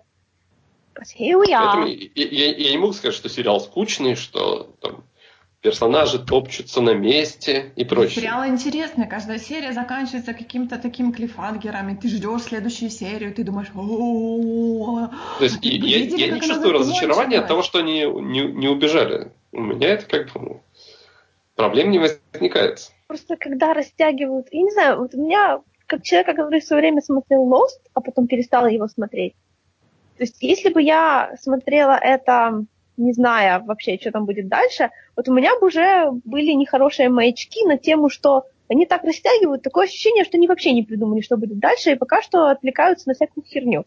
Лишь бы у них было лишнее время на подумать, что, что ж там такое дальше сделать, потому что у нас на самом деле ничего не продумано, мы на месте соображаем. На остров вернемся или нет? А. Ну, я могу сказать, что, может быть, они решили, что вот в первом сезоне мы рассказываем про а, персонажей, во втором сезоне наконец-то они убегут. И мы не будем рассказывать про персонажей, мы будем только смотреть, как, например, они растут. Все. Нет, но э, это же хорошо, что нам показали и раскрыли родителей. Разве в комиксе родители прям были такими полноценными персонажами с настолько очерченными разными характерами и линиями? Да вообще нет, но им это и не надо было. Ну, а они решили, давайте сделаем так, чтобы было больше конфликта. Да, и испортили и я, в принципе, половину при этом. Даже, как это, что было там, таки присутствовало и было совершенно однозначно выражено, они решили, что им это неинтересно, и нужно все поменять храм чем-то. Не знаю зачем. Потому что линия с изменой, наверное, интереснее, чем, чем то, что было на самом деле. Я не знаю. Это, говорю, не, я не из тех людей, которым нужно, нужно все разжевывать, вот просто до последней маленькой детали издевательство какое-то. Они, получается, что сериалы делают так, что они требуют, чтобы их смотрели. Вот, вот, я не знаю, если историю можно рассказать за два часа, то не нужно рассказывать ее за 15 часов, я считаю. Просто у меня это все вызывает лютую фрустрацию. Дети честно пытались справиться своими силами и сдать, например, родителей в полицию. Ну, то есть накопать э, доказательства и сдать э, родителей в полицию. Вот этим они занимались, грубо говоря, там сколько? 4-5 серий. God bless, 4-5 серий. Это очень тяжело, ты понимаешь? Серьезно, если бы этот сериал снимали 10 лет назад, ладно, 10, ладно, 15, они бы убежали в конце второй серии максимум. Это было бы идеально. Они мне напоминают, знаете, издателей AAA, AAA игр. У нас тут, короче, есть сюжет, но чтобы до него дойти, нужно еще 15 часов грандинга. Ну, ты же такие игры любишь. Да, но это вопреки ему, а не благодаря ему. Ну вот. Тут скорее ничего не поделаешь. Тут как бы почему-то люди так задумали изначально, как бы почему-то приходится. Ну вот с этим сериалом такая же история. Приходится. Если мы хотим посмотреть, как они убегут, то нам приходится смотреть первый сезон. И смотреть на этих персонажей и узнавать, кто они. Почему они пытаются убежать? Кто эти все родители? Почему они все такие плохие? Это неправильно. Ну? ну? Не знаю, мне кажется, не совсем корректным смотреть сериал только для того, чтобы ждать, пока персонажи убегут. Ну, нет, я смотрю персонаж, ну вот я смотрю сериал, потому что мне нравятся персонажи, потому что мне нравится за ними наблюдать. Мне интересно, какая будет дальнейшая ступень их приключения. Просто есть разница Но... между сюжетом и как ты создашь персонажей в Симсах и играешь ими. Вот этот сериал напоминает мне реально, как будто они все созданы в Симсах, и каждый момент их дня мне приходится за ними наблюдать. Господи. Неужели мне нужно так много, чтобы понять, что они за люди? Это как бы... Как бы это так выразиться? Ну, это не искусство. Ну, я не знаю, у меня уже настолько вызывает отторжение, наверное, это еще опять-таки Звездные войны вызвали, потому что как бы их-то тоже упрекают за то, что они все не размазывают. Но мне тоже не нравится, когда все размазывают. Большинство черт характера взрослых можно было бы показать за полторы минуты каждого. И все было бы понятно. Ну, серьезно. Что за манера все растягивать? Это не только Runaways касается. Я как будто написал очень плохое сочинение, сейчас выслушиваю. Мог на две страницы, зачем на 18 раскатал? Да, Это да, всех да. касается. Я тоже чувствую такую, знаешь, какую-то легкую, даже, может быть, и не легкую такую вину, типа, зачем вы Вообще не такой, такой фиговый сериал? Вообще и не я думаю, он же интересный. И мне так сразу Просто стыдно не, становится. Слушайте, ну это же неинтересно, когда все Не то, что смотрите, вы еще и хвалите. Правда? Да. Мне сразу так, я говорю, стыдно и неуютно, так вроде, типа, мне нравится. Все, я слезаю с этой коробочки. Звонок для учителя. Да. Учитель ушел. Мы можем продолжать. Саша, ты там писал, ты кого-то хотел убить. Да. Ну нет, ну не убить. Да, но нет. Ну решись. Но у, у меня очень серьезный вопрос есть. Герт. Вот, вот это вот ее потрясающее лицемерие, это прям за гранью, как мне кажется. Не канонично. Потому что... А? Не канонично. Я знаю, мне уже просто пожаловались тоже на нее. И я скажу, что такого не было. Да, я опять слажу с коробочки. Ну, то есть, я не знаю, какой она персонаж в комиксе, естественно, проблема у меня не с этим. Проблема у меня с тем, что в одном, в одном из эпизодов она говорит, давайте свергнем мужиков, давайте значит, матриархат. Я такой, ну хорошо, это, это достойные вещи для того, чтобы за них бороться. У меня к этому абсолютно никаких претензий нет. Проходит эпизод, она такая, ну блин, ну а Чейз-то на меня посмотрел, какой он красавчик. И ты такой, блин, типа, как это, как это взаимосвязано, как это работает? Потом она говорит, эй, это а ты называется вообще... гетеросексуальность. Эй, а ты тупая овца, ты вообще, типа, посмотри на себя, ты, ты уродина, ты ничего не добилась. В следующую секунду она говорит, знаете, осуждать людей по внешности и по остальному, это настолько проделки общества. Ты такой, ну ты же сама это делаешь. Ты же, ну, типа, ты буквально это делаешь. Только вот секунду назад. Нахрена ты? Ну зачем ты такая? Потом она начинает просто издеваться и буквально травить, э, как, как зовут, Каролину. Зачем? Издеваться над, над ее ориентацией и привязанностью только для того, чтобы заполучить Чейза и подкалывать ее, выдавать ее секрет, хотя она еще не готова раскрыться. Ну, ну зачем быть такой? Потому что, ладно бы она была просто типа мерзкой девушкой, которая, которая просто стерва. Ну вот, такая она есть. Ничего не поделаешь. Но проблема в том, что она еще и пытается себя подать как такой потрясающий ангелочек, который борется за равенство и свержение чудовищного режима, хотя сама его просто прекрасно поддерживает. А в девятом эпизоде вообще переходит все границы, когда она после отношений говорит, ну, ты, короче, мразь, это было на разок. Окей. Ну, я не то слово подобрал, да, хорошо, связи. Ты знаешь, я могу это объяснить одним таким словом, которое называется insecurity. То есть она не уверена абсолютно в себе, мне кажется. Ну да, то есть по- понятно, что она в себе не уверена, и она пытается это как-то ну, типа, я буду задевать других людей. Да, чтобы... она, она это пытается компенсировать, она как бы пытается, типа, ударить первой. Первой ударить первой посильнее. Ну, проблема в том, что она, как правило, бьет по себе в итоге. Ну, ну, это всегда так происходит, разве нет? Но это Ну, понятное да. дело, что мы, мы на это смотрим, мы на это смотрим, потому что мы уже как бы люди взрослые, мы это прекрасно понимаем, то есть э, что как бы за этим внешним фасадом кроется, потому что мы это, мне кажется, все прошли. Ну да, безусловно. И на- мне, мне, например, на это немного смешно смотреть. Потому что тут либо ты должен вырасти, либо ты должен вырасти. Э, Ну да. Мне кажется, мне это кажется, это хороший трамплин, знаешь, трамплин для роста персонажа. Вот они зачем Я очень надеюсь, что Они зачем а- она с него прыгнет и упадет. Чейза? Потому что в комиксах она была реально самым адекватным, самым нормальным человеком из них всех, несмотря на то, что у нее были проблемы, но она их решала как бы очень замкнуто. То есть, конечно, тоже грызалась, но вот она была вот как-то достаточно уверена в себе как раз. А придурковатым, который сам не знал, куда себя девать, это Чейз. То есть они ее испортили, и его испортили. Спасибо еще раз за все.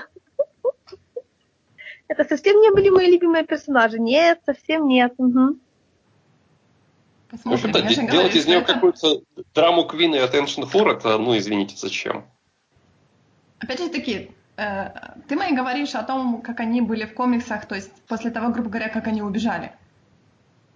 Ну, же знаешь, говорим, у мы же говорим, типа, бы- как приквелизация комикса, что было до. То есть какие у Да, них но тут- персонажи но, были но до. тут Чейз-то и не был до таким, как он был. И, и она тут не такая, как она была до. Они могут вырасти. Нет, так а им неоткуда расти. Они как бы уже изначально являются не такими, из чего они должны были бы расти. Куда им расти? По-твоему, им сначала нужно вырасти в противоположность, которой они сейчас не являются. То есть Чейз срочно перед тем, как вырасти, должен стать раздолбайским кретином, а она должна стать самым адекватным человеком, Может Ну да, я согласен. а потом еще из этого куда-то вырасти. То есть это такая себе заготовка к развитию персонажа. Полностью перевоплотиться в совсем не то, чем тебя рисовали сезон. А потом еще оттуда вырасти. Да. Ну, посмотрим. Я хочу сказать, что, наверное, самый адекватный персонаж, вы можете, конечно, со мной не согласиться, это Молли. Потому что она, Молли- Молли она, такая, прекрасно, она прекрасно сама решает все свои проблемы и все это. Когда она так крутится сама вокруг себя, грубо говоря. Величайшая Вот ваша есть. потеря это то, что вы никогда не видите, как она общается с Логаном. Нравится, как, как ты не веришь в то, что мы, в принципе, когда-нибудь прикоснемся к комиксам и сразу ставишь на нас крест. Нет, ну я имею в виду в сериале, это же невозможно. Кто такой Логан? Рассказывай нам предысторию. Ты не это прошлом такой году? чувак с когтями в руках. А, Логан. Да, спасибо. Если бы ты сказала Росомаха, я бы тебя поняла. Я думала, может быть, там какой-то еще персонаж был Логан.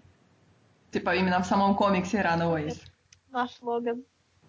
По-моему, Молли даже в комиксах общалась с Панишером. Если мне память не изменяет. Не исключено. Молли-то и в комиксах по-другому выглядела. Ну, Выглядело, да. А вот как раз удачу они как-то передали. То есть, Саш, э, получается, тебя только Герт раздражает. Ну, она не- нет, но я не могу сказать, что она раздражает. Потому что в те моменты, когда она а, не проявляет свое лицемерие, она хороший персонаж. Точнее, даже хороший человек. Ну, а так, да, у меня нет ни к одному из персонажей претензий. Ну, Одна из главных тем Runaways, в принципе, это давайте пока что позволим дебилам, по- подросткам побыть дебилами, потому что они подростки. Ну, они дебилы, извини меня. Это в сериале Ну, есть. как бы, как бы, видишь, я их защищаю теперь. Я Да. защищаю сериал, оцени это. То есть, Вот ты и попалась. этот их подростковый максимализм, минимализм у них никто не убирал. Чего стоит одна сцена с Каролиной, которая идет на крышу пить водку, или что она там пила? Водку, по-моему, да, она пила? Водку, конечно, Да. замечательный момент. Сбрасывает бутылку, тянется за бутылкой и падает с крыши. Как тебе эта сцена? И Чейз такой, типа... Мне очень понравилась красивая сцена. Я не поймал. Этот ужас на лице Чейза, он был такой просто осязаемый. Чего? Ну, конечно, это, это и- ис- искренний страх потерять друга и Да. человека, которого он любит. Более чем нормальная реакция. То есть нет, чтобы просто утащить человека с крыши, он так... Да, Каролина, Ну, да. Ты, Он главное, же, не он же не мог водку, пер- переменить к ней водку. Ну, может быть, и надо было, ты знаешь, такое дело. То есть, понятное дело, что там такие какие-то треугольники выстраиваются, типа Чейз влюбленный в Каролину, э, Герт влюбленная в Чейза, э, Мне кажется, там уже нет Каролина. Они влюбленная были, но они в закончились. Нику. Ну, не знаю, э, как-то они слишком все перемешали в последней серии, тебе не кажется? Все-все, все всем М, признались. Мне кажется, а- а- они как раз-таки решили вопросы, а не перемешали. У тебя уже проблема с Каролиной? Конечно. Каролиной, которая любит Нику? Ну, с этим меньше, потому что как бы я не как бы, как бы это сказать, фанон такой бывал. Но мне лично никогда не нравился, и вообще я считаю, что слишком, как это, когда есть какая-то компания друзей, и в ней есть один пэринг, то это еще нормально. А вот когда их становится больше, это уже, я считаю, перебор. Меня одной ориентацией не возьмешь. Я хочу сейчас сказать, что, может быть, в данный момент как бы не, Нико не ищет э, любви, потому что у нее есть немножко другая задача. И у нее есть все-таки задача докопаться до смерти своей старшей сестры. Они ж подростки, одно другому не мешает. Ну, это да, но приоритеты. Меня, кстати, очень интересует тот факт, кто все-таки ну, предупредил старшую сестру Минору о том, что за ней идет Джона. Ну, это загадка, которую нам нужно разгадать. Да.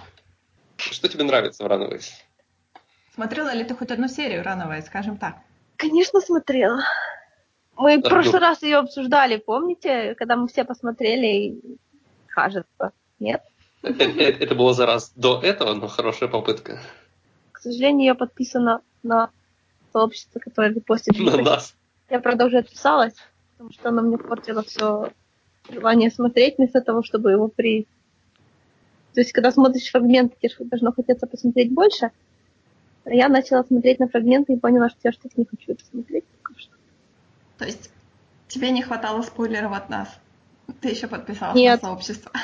Нет, ну знаешь, когда тебе нравится, и ты что-то смотришь, то, конечно, сразу хочется, а, все репостить, репостить, репостить.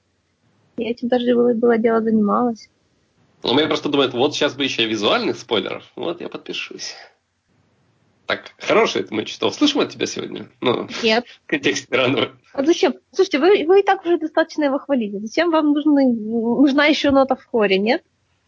Понимаешь, это, это Рождество, это праздник. Мы должны... Мне нравится, как я как бы час назад говорил, что религия это ужас. Сейчас говорю про Рождество, но опустим эти детали, сейчас же Рождество. Я сейчас включу песенку про Гринча. Ты хотел сказать свой гимн. Нет. Гринча тоже есть хорошие стороны. Давай скажем так. Если смотреть этот сериал в отрыве от комикса, то есть если стереть, как бы, грубо говоря, не стереть, а посчитать, что комиксы это отдельное, совершенно Да, отдельное. да, а но я-то не могу- Я-то не могу выстрелить себе в голову и забыть, правильно? Это только в людях черно бывает. И в Gravity Ну, Falls. Ну, тут, кстати, тоже в Runaways тоже есть супер-пупер пистолет, который стирает воспоминания. Отличная вещь. Да. Зрителям бы пригодилась. Сколько Всем соли. зрителям. Во-первых, читателям комиксов, а не зрителям. У зрителей проблем нет. Да, но если зрители, не дай бог, еще чем-то в жизни интересуются, то тогда можно и стрелять. Сколько соли. Ну чего ты хочешь? Мне очень нравился этот комикс. Тут такой хороший каст. Ну, простите, что я успела обзавестись некоторыми ожиданиями, не очень высокими, но их тоже было полностью как бы обижено.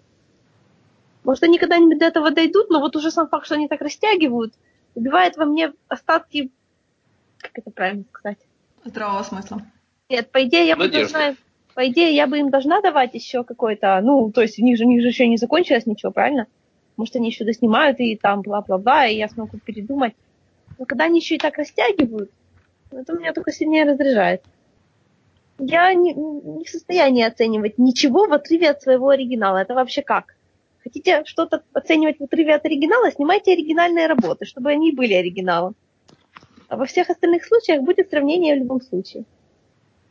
Ты можешь на Runaways смотреть с той же позиции, как смотреть, например, на Ривердейл, что это же TV-сериал не по... смотрю Пожалуйста, не надо, пожалуйста, не надо. Нет, я имею в виду, что это сериал по мотивам. Понимаешь, как для сериала по мотивам оно слишком похоже на него. То есть сериал по мотивам это было бы, если бы все это дело происходило где-нибудь в далекой-далекой галактике, у них были периодически лазерные мечи. Вот это было бы по мотивам. А так они как бы выглядят как надо. Местами выглядят они как надо, то есть ты начинаешь как бы ему доверять и думать, блин, неужели они экранизировали его? А потом в самый ответственный момент оказывается, что там все через одно место. Ну, разве ж так делают? Снимали бы нечто совсем уже как бы оторванное от того, что там было.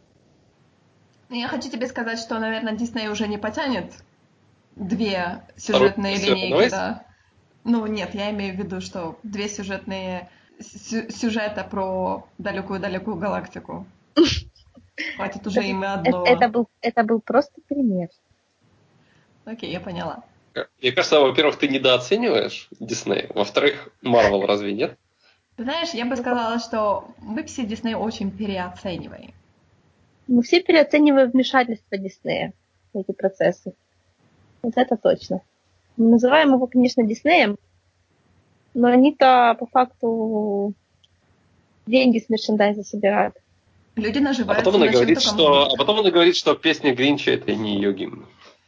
Господи, в этом что, есть что-то плохое? Нет. Я что, Ну не могу в ответ поиздеваться? Нет. Ты не понимаешь, у? Мэй, наверное, уже на полочке стоит 10 поргов. Ей надо А, как-то... Нет, только один креник. Ей надо как-то обозначить то, что она с Диснеем хочет сотрудничать. Нет, ну, ребят, ну вы же понимаете, что нужно смотреть на то, как это потом происходит, а не э, предполагать. Ну зачем предполагать, если можно немножко разузнать? Сейчас же как раз эта идея сильно, как бы, одни части фандомов разных пытаются заставить другие части фандомов такие, ну то есть посмотреть на то, что конкретно Дисней делает.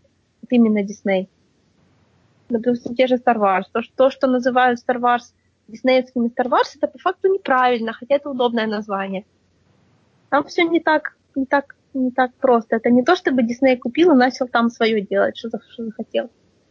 Учитывая, какой, даже если считать, что на режиссеров Star Wars надеты поводочки, то это очень длинные поводочки. Покойников или хорошо, или ничего.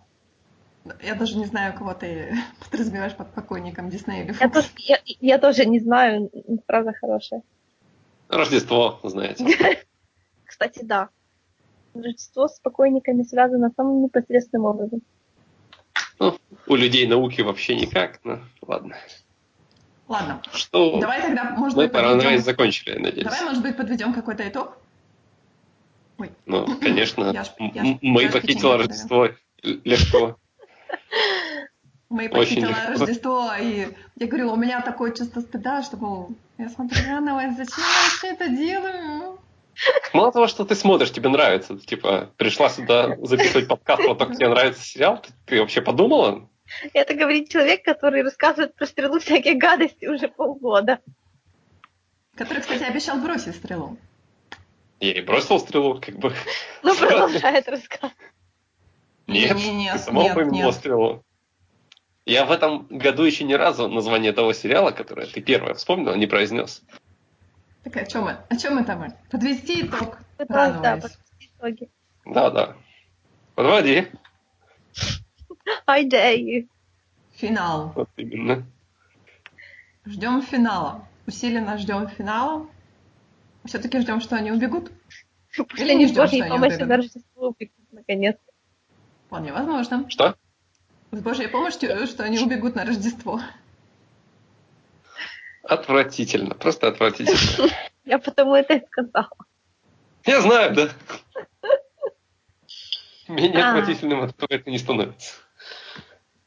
Но мне все равно, убегут они или нет. До тех пор, пока сериал интересный, персонажи хорошие, меня вообще не беспокоит, что с ним будет происходить. Хоть в тюрьму их посадят, хоть под домашний арест.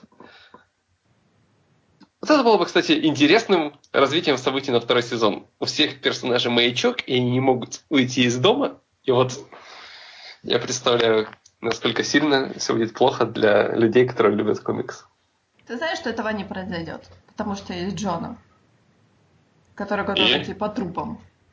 Но он будет надзирательным, воспитателем их. Он не будет убивать. Не-не-не, он- э, ты знаешь, он слишком, он слишком, мне кажется, слишком ценит свое время для того, чтобы надзирать над детьми. Он скажет, типа, мол, а, разобраться с этим всем. То есть, если все-таки они придут к какому-то там, типа, соглашению. Джона скажет, «Ну, нафиг вы мне все сдались. Типа, он прыгает. Ну, а может он за- захочет исп- использовать их труд и их способности. Не знаю.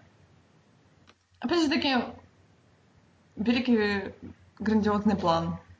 Мы копаем какую-то большую яму, которая должна разрушить Лос-Анджелес или там Калифорнию. Я уверен, что именно с этой целью они и копают. Ну, я не знаю. Давайте прокопаем дыру насквозь в земле и разрушим дороги. А может быть, Джона выкапывает свой космический корабль? Ну, может быть, кстати. Если он, конечно, инопланетянин, вообще не уверен. Он наконец-то скажет «Чао, противные земляне!» и улетит. Это что, жандармы против инопланетян в итоге Да. оказались? Да. Секретно. Да. Я ставлю на эту концовку. Что Джона выкопает свой космический корабль, всем помашет ручкой и скажет «До свидания». С вами было есть в хорошо, итоге- но без вас еще круче. А Ранавейсом был он. Да, да, да. Шокирующие повороты и рождественские чудеса. Почему бы и нет? Может, они это дракона выкапывают. Дракона? Ну да, кундуна. Ой, фу, господи, что я сказала. Никак не могу вспомнить, как его звали.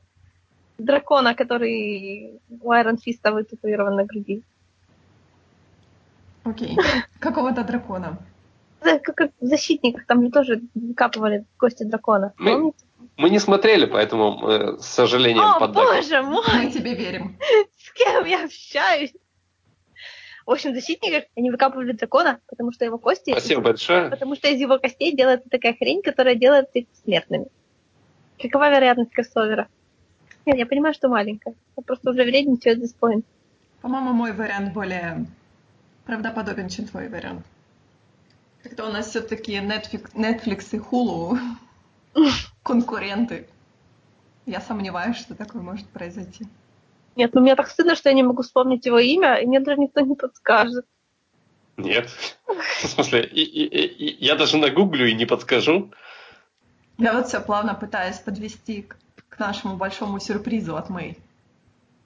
А Мэй все никак не ведется на это. А Мэй все со страхом так грызет ногти и думает, блин, зачем я в это ввязалась?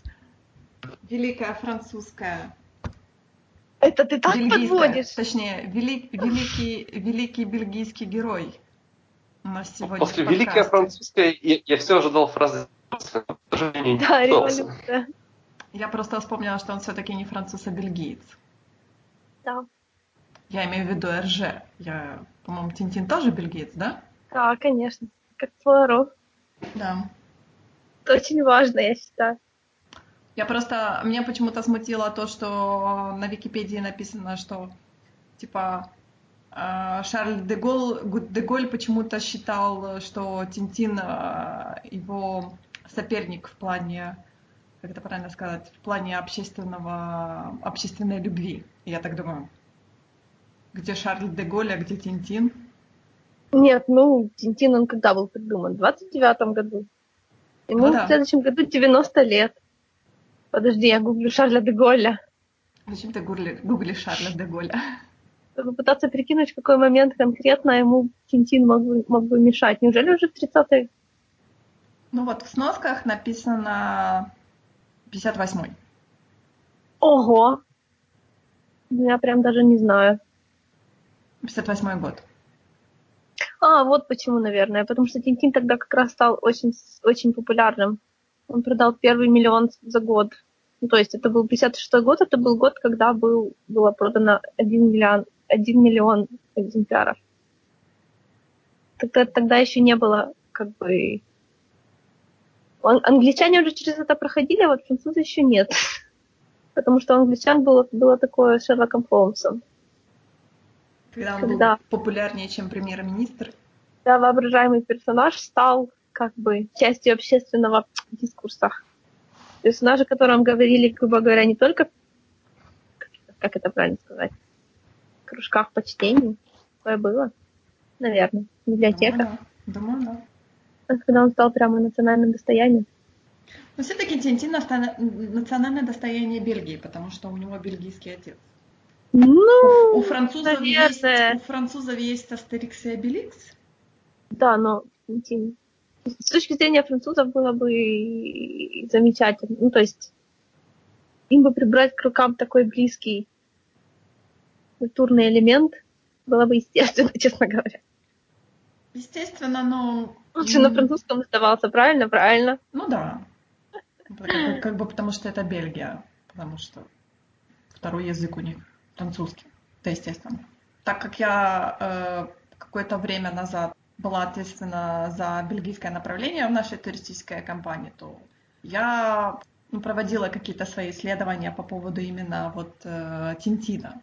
И было у меня такое дело, то что, потому что, например, в Брюсселе очень много мест, э, которые там э, связаны с РЖ, связаны с Тинтином, то есть очень много граффити, очень много там музеев, э, туристических достопримечательностей, то есть такое все. В Париже, как бы не в Париже, даже во Франции, ну, есть парк аттракционов, который посвящен э, Астериксу и Обеликсу. Ну, что-то типа Диснейленда. Ну, только меньше, естественно. Но как такового, как бы у них с Астериксом и Обеликсом нету такого вот ажиотажа, как с Тинтином в Бельгии. Ну, ажиотаж, не- ажиотаж не, не ажиотаж, а в центре Помпиду, там же, там же работы РЖ висят рядом с Матиссом и Пикассо, так что французы как бы тоже не применули заметить, что к ним это близко. Почему вы начали говорить о Тинтине с середины? Да, мне Ну, нравится последовательность всегда А наших кто это разговоров. вообще такой? Да, вот как бы... Вы же поняли, что он каким-то образом значим для бельгийской и французской культуры. Отлично. Ты же сама говорила, что ты не любишь, чтобы тебе слишком много разжевывали. То есть а, мы предполагаем о том, что все знают, кто такой Тинтин. Да нифига. Ну, Мне нравится, как... Дорогие слушатели, у нас для вас большой сюрприз. Мы начинаем говорить с середины разговора, слушайте, как хотите. Хороший сюрприз. Если вы еще не заснули. Ну, кстати, я тоже, опять-таки, хочу сказать, что э, э, когда мы когда-то вот в туристической компании готовили, то есть наш э, ежегодный там, например, сборник наших экскурсий, у нас были специальные экскурсии типа по фильмам, и я говорила, что, мол, есть вот фильм «Приключения Тинтина», давайте сделаем экскурсию, Бельгия, Тинтин. Мне сказали, да вы что, это же фильм, который в нашей стране никто не видел. Я так, что? Вы издеваетесь? Фильм Спилберга? Но это И по мне факту сказали, правда. нет, ну мы же его не видели. Ну, Я тебе говорю, Ну, это я- правда, да. я, это его, правда. я его тоже не видела, когда он был в кинотеатрах. Я вообще не знала, что я это такое. и посмотрела. но- Ты что? Вот круто! Ну, это я тогда еще не знала.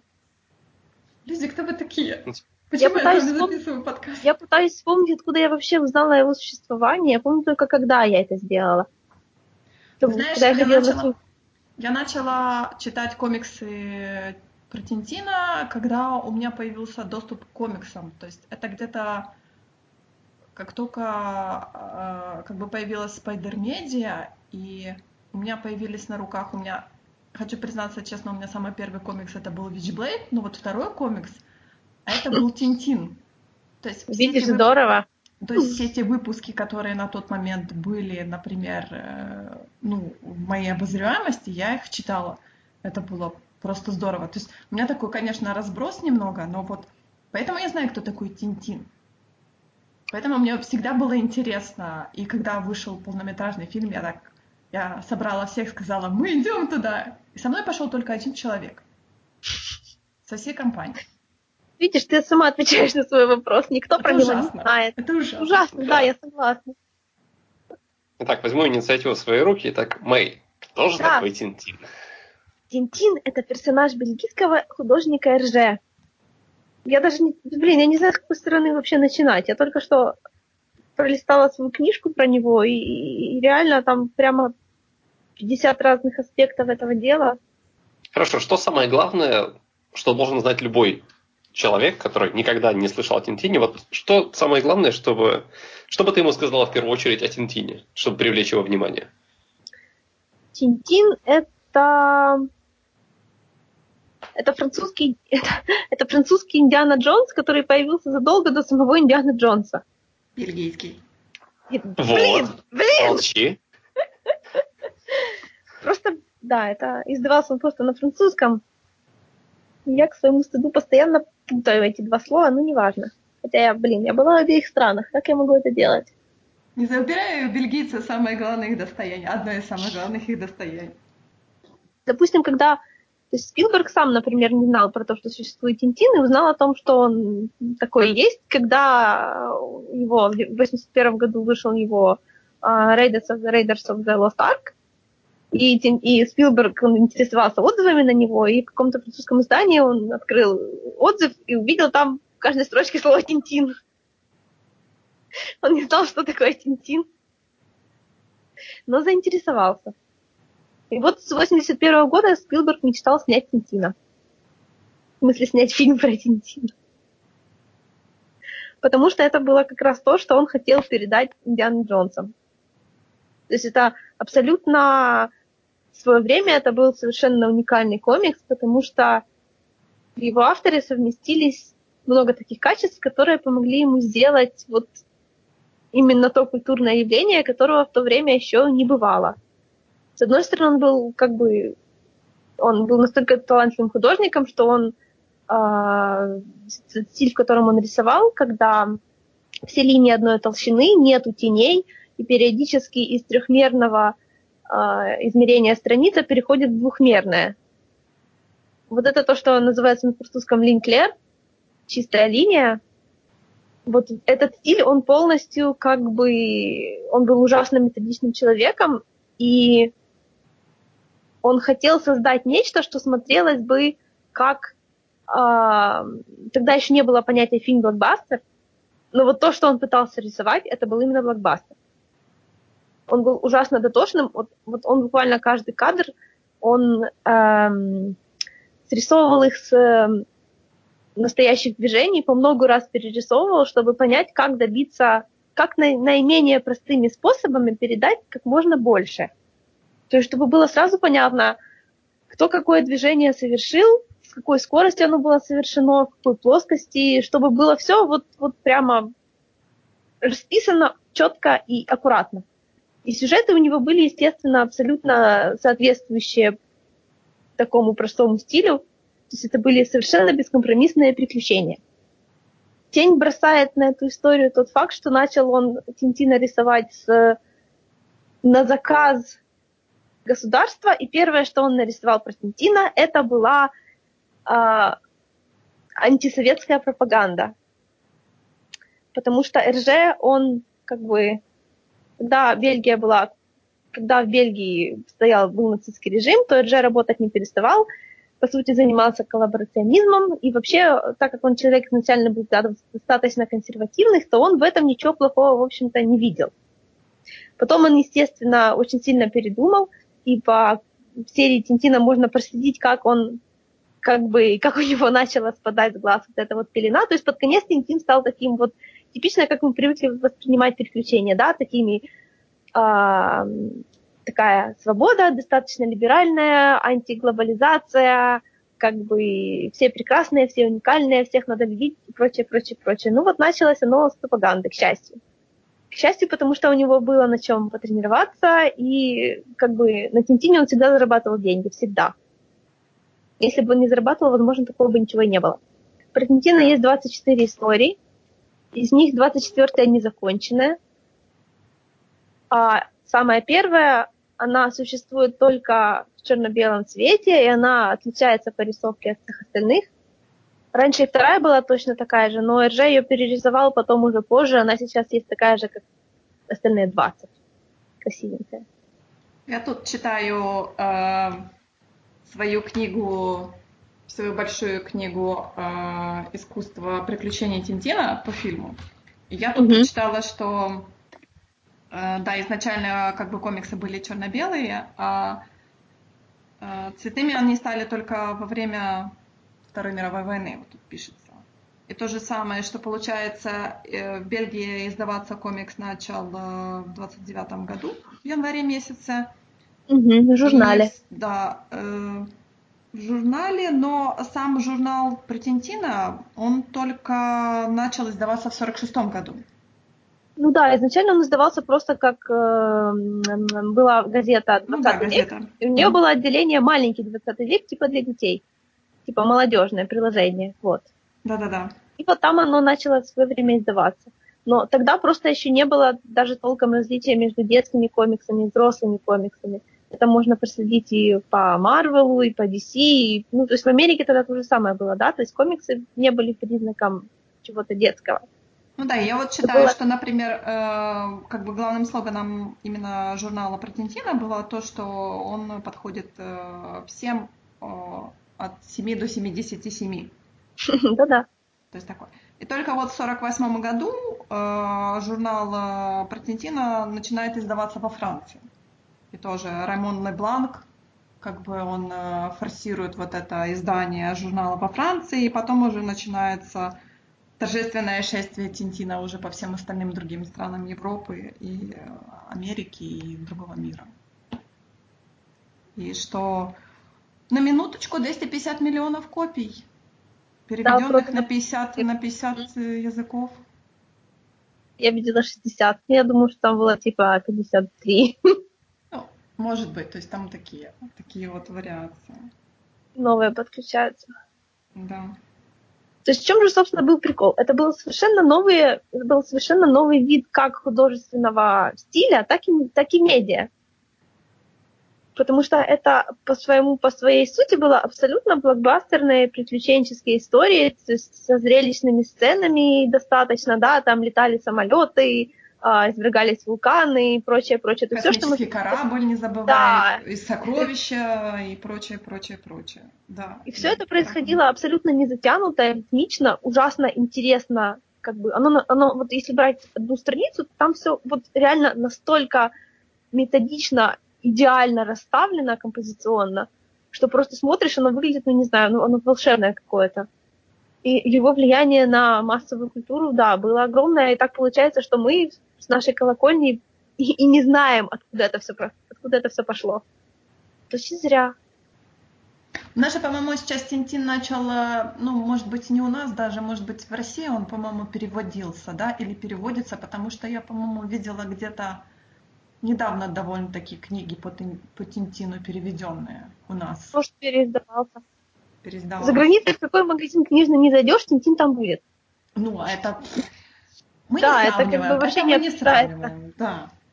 Потому что э, отдел комикс, например, в Париже и отдел комиксов у нас в магазине книжном, это просто небо и земля. Да даже не в комиксном отделе, а просто в любом магазине. Это как бы часть такого очень базового набора для книжного магазина. Ну, но я хочу сказать, что в Париже каждый комиксный магазин имеет отдел, э, то есть комиксный магазин, говорю, э, каждый книжный магазин Да-да-да. имеет комикс-отдел довольно-таки приличный. То есть там можно найти как э, французские комиксы, так и американские комиксы, так и мангу, то есть это вполне естественно. Не то, что у нас заходишь и, извините меня, слава богу, песочного человека начали издавать. Уже хорошо, уже мед. Хоть с чего-то начали. Мне кажется, ты излишне драматизируешь ситуацию в магазинах сейчас. В смысле, песочного человека. Песочный человек лежит в магазинах уже, не знаю, лет 7 или 10. В любых книжных магазинах. Я Сейчас ты говорю, заходишь, ты уже, ты уже видишь даже издания э, на украинском языке комиксов, Ну вот, вот про, которые про это я и наконец-то говорю. взялись издавать. Про это я и говорю, да. Меня радует то, что с каждым годом у нас все больше и больше комиксов начинается издаваться именно на украинском языке. Ну вот, и, к счастью, их можно заметить далеко не только как в двух комикс-шопах страны. Ну да, и в обычных книжных магазинах, и даже ты можешь зайти в Ашан, и там тоже продаются, слава богу, те же комиксы уже. То есть хоть какая-то популяризация идет. Короче, концепция Тинтина заключается в том, что это типа такой себе young adult, я даже не знаю, как его назвать, потому что его возраст варьируется в восприятии своего и самого Дже. Мне всегда казалось, что он уже будет постарше. А Дже начинал с того, что ему лет 15, но потом передумал, что ему больше. Ну, тут я где-то читала, типа... 15-19, типа ему. Молодой человек, журналист, который отправляется в разные уголки мира, и там с ним происходят всякие занимательные приключения. Причем далеко не все фэнтезийного типа, там начиная от свержения фашистского режима в маленькой стране до там поиска сокровищ такой-то матери, путешествий в космос и прочее, прочее. То есть все, что тогда было популярно исследовать, Джек как бы вот исследовал. Причем его исследования, он к этому делу ужасно дотошно подходил. То есть если ранние истории про Тинтина были такие, допустим, Тинтина в Советском Союзе, он писал, у него была целая одна книжка, которой он руководствовался, чтобы описать Советский Союз. А потом, чем дальше, тем больше у него появлялось материалов. Он, скажем, перед тем, как отправить Тинтина в Китай, вот он, например, а, у него был друг китайский студент, с которым он как бы много общался, и который попал на страницы Тинтина, и как бы от которого он получал непосредственную информацию, как передать, как бы, как это сказать правильно, тотальное политическое состояние в стране. Когда он писал Тинтина в Конго, тогда он руководствовался только, вот это опять-таки, Тинтин в Конго, это была его вторая, по-моему, история, да. И там во все поля расизм, колони... Колони... Как... колониализм, колонизация, эти все колониальные штучки. То есть он писал исключительно то, что знал про э, Конго от своих соплеменников. И потом очень об этом как бы деле сожалел, потому что, ну вот, человек рано понял о том, что перед тем, как что-то писать, нужно много это дело изучать.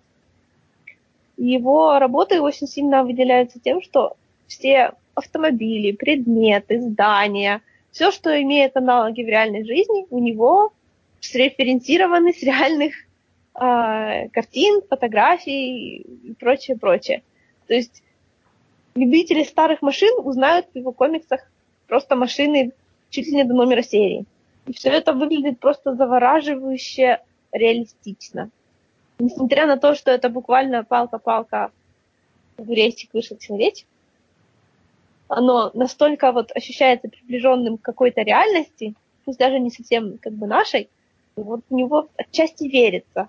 У Тинтина есть, допустим, момент реальности. У него есть там, а, у него есть собака, которая один из главных героев, который любит виски, очень много ругается, ужасно чванливая. Подожди, собака любит виски? Очень сообразительная. Тинтин с ним, естественно, да.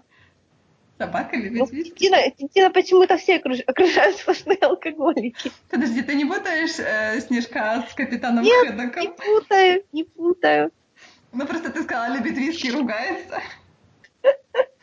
Да, то есть тут Тинтин, он весь такой себя, такой, он такой позитивный человек, поэтому неудивительно, что к нему тянутся всякие странные личности.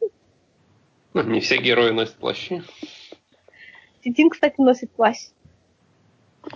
Правда, обычный. Ну, плащ. Такой бежевенький, как в нуаре. Как Коломбо. Да, да вот да, да. точно. А еще у него короткие штаны. Нет, сначала у него были короткие штаны, такие заправленные, как это назывались, высокие носки? Гетры. Да, в гетры, как реально такая колониальная мода. А потом в более новых историях он начал носить джинсы клеш. Подождите, если это гетры, то что такое гольфы? Гольфы это как носки, а гетры это такие, которых, которых носков снизу нет, которые просто такие трубы. У вас у мужчин, по-моему, гетры. Это у нас могут быть гольфы. Блин. А у вас, по-моему, только гетры. Началось у вас у У вас есть носки, типа, и гетры. А у нас Я правда не знаю. Girl Detected, хорошо. Честно говоря, никогда не гугли. Мне кажется, гетры это вот то, что типа носится на тяжках, я хочу сказать. Очень интересно. Мэй, как ты пришла к Тинтину? Если я не ошибаюсь, я пришла к Тинтину, потому что я, я училась в, на дизайнера тогда. И в какой-то... Я тогда начинала увлекаться Marvel. Для какой-то курсовой работы я делала, собственно, журнал про кино. И мне нужны были статьи про кино. И тогда как раз фильм про Тинтина то ли уже вышел, то ли он собирался выходить. Я почему-то, мне в голову не пришло сходить на него в кино, может, он реально тогда уже прошел. Там была статья, которую я ну, в своем журнале из интернета взяла и типа перепечатала. Там была статья про Тинтина. И я почему-то на него посмотрела и подумала, блин, вот это надо почитать. И потом, когда я пошла на работу, у нас был такой маленький книжный магазинчик, и все было на английском, которым у меня связаны прекрасные воспоминания, потому что там я покупала и четвертого, и пятого, и шестого, и седьмого Гарри Поттера в день выхода. И в том магазине было несколько томов Тинтина. Но я их, я вот не помню, я их, да, я их, по-моему, начала покупать типа по две штуки.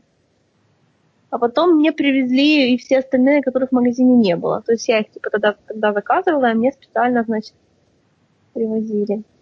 Все это было настолько интересно, потому что, во-первых, оно выглядело ужасно не похоже на все, что я видела как бы до этого. То есть вот я тогда как раз была начитавшаяся Runaways, Young Avengers, какие-то другие Avengers, там гражданская война и все такое, а тут понимаешь Тинтин, который так странно выглядит, но почему-то ужасно привлекает глаз. У меня, например, иллюстрация РЖ, вот именно картины быта, то есть там как бы уличные пейзажи, просто пейзажи, оно настолько красивое. Вот я бы смотрела и смотрела часами. Тебя именно, вот, тебя именно, ну, то есть, я не хочу сказать рисовка, потому что будут, будут потом меня мучить этот да вопрос. Я не, про... именно... я, я не против, просто... рисовка, рисовка, да, рисовка тебе именно рисовка волшебная. нравится такая. То да, вот я немного, ради... немного примитивная, но при этом она подкупает, естественно. Потому что она очень живая. Ну во-первых, ну, да. то, что, во-первых, вот эти движения, которые абсолютно естественные, понятные и разнообразные, а с другой стороны, вот, близкая к идеальной композиция, которая не может не затягивать глаз только, только потому, что она, блин, такая клевая. Ну, в общем, я начала его тогда читать, и он оказался вообще не то, что я ожидала, потому что я думала, что оно будет как бы какое-то более детское. Но нет, оно оказалось очень смешное. Там очень много текста на странице, что я люблю. Мне кажется, только посмотреть на Капитана Хедок и понимаешь, что это не детский комикс. Это... Нет, нет. Только на его внешний вид. Не знаю. Чувство юмора в РЖ тоже было замечательное. Да. Я помню, в какой-то истории у него там была постоянный гэг про ступеньку. Это я тебе не там, подскажу, потому что я уже не там, помню там в здании была ступенька, которую постоянно хотели, собирались починить, но тогда начинали происходить всякие очень бурные события, и ее постоянно, про нее постоянно забывали.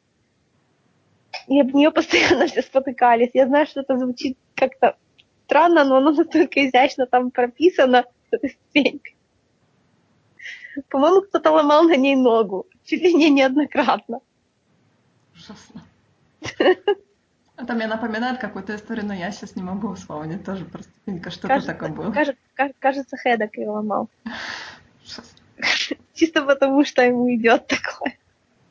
Самое печальное, что, вот, допустим, ну как, да, по Тинтину есть фильм. Наверное, его можно называть фильмом, потому что это полностью live-action 3D. Да, фильм. Motion, да, фильм. То есть это, конечно, мультипликация, но, но я не знаю, честно говоря, как его классифицировать. Уже потому, что он так странно выглядит, наверняка не составила ему службу в бокс-офисе. Все он странно выглядит? Мне кажется, он прекрасно выглядит. Он выглядит не... Слушай, ты видела Эльзу? И сравни с Тинтином. Эльзу? Ты имеешь в виду Эльзу из... Frozen. Ну, нашла с чем сравнивать, извини. Вот посмотри на нее и посмотри на Тинтина. Что собирает миллионы, а что не собирает. Ну, э, Эльза, извини меня, примитивное детское кино с песенками. Ха-ха-ха. Ну, Тинтин тоже, честно говоря, Тинтин кино гораздо примитивнее и слаще, чем комиксы. Там даже история с алкоголизмом абсолютно в противоположном ключе выставлена.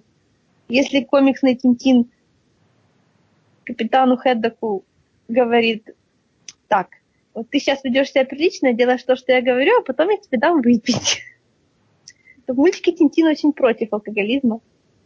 Что жаль. Ну, правда, жаль. Времена поменялись. И там очень много, гораздо более детских гэгов, чем, чем, чем в комиксах.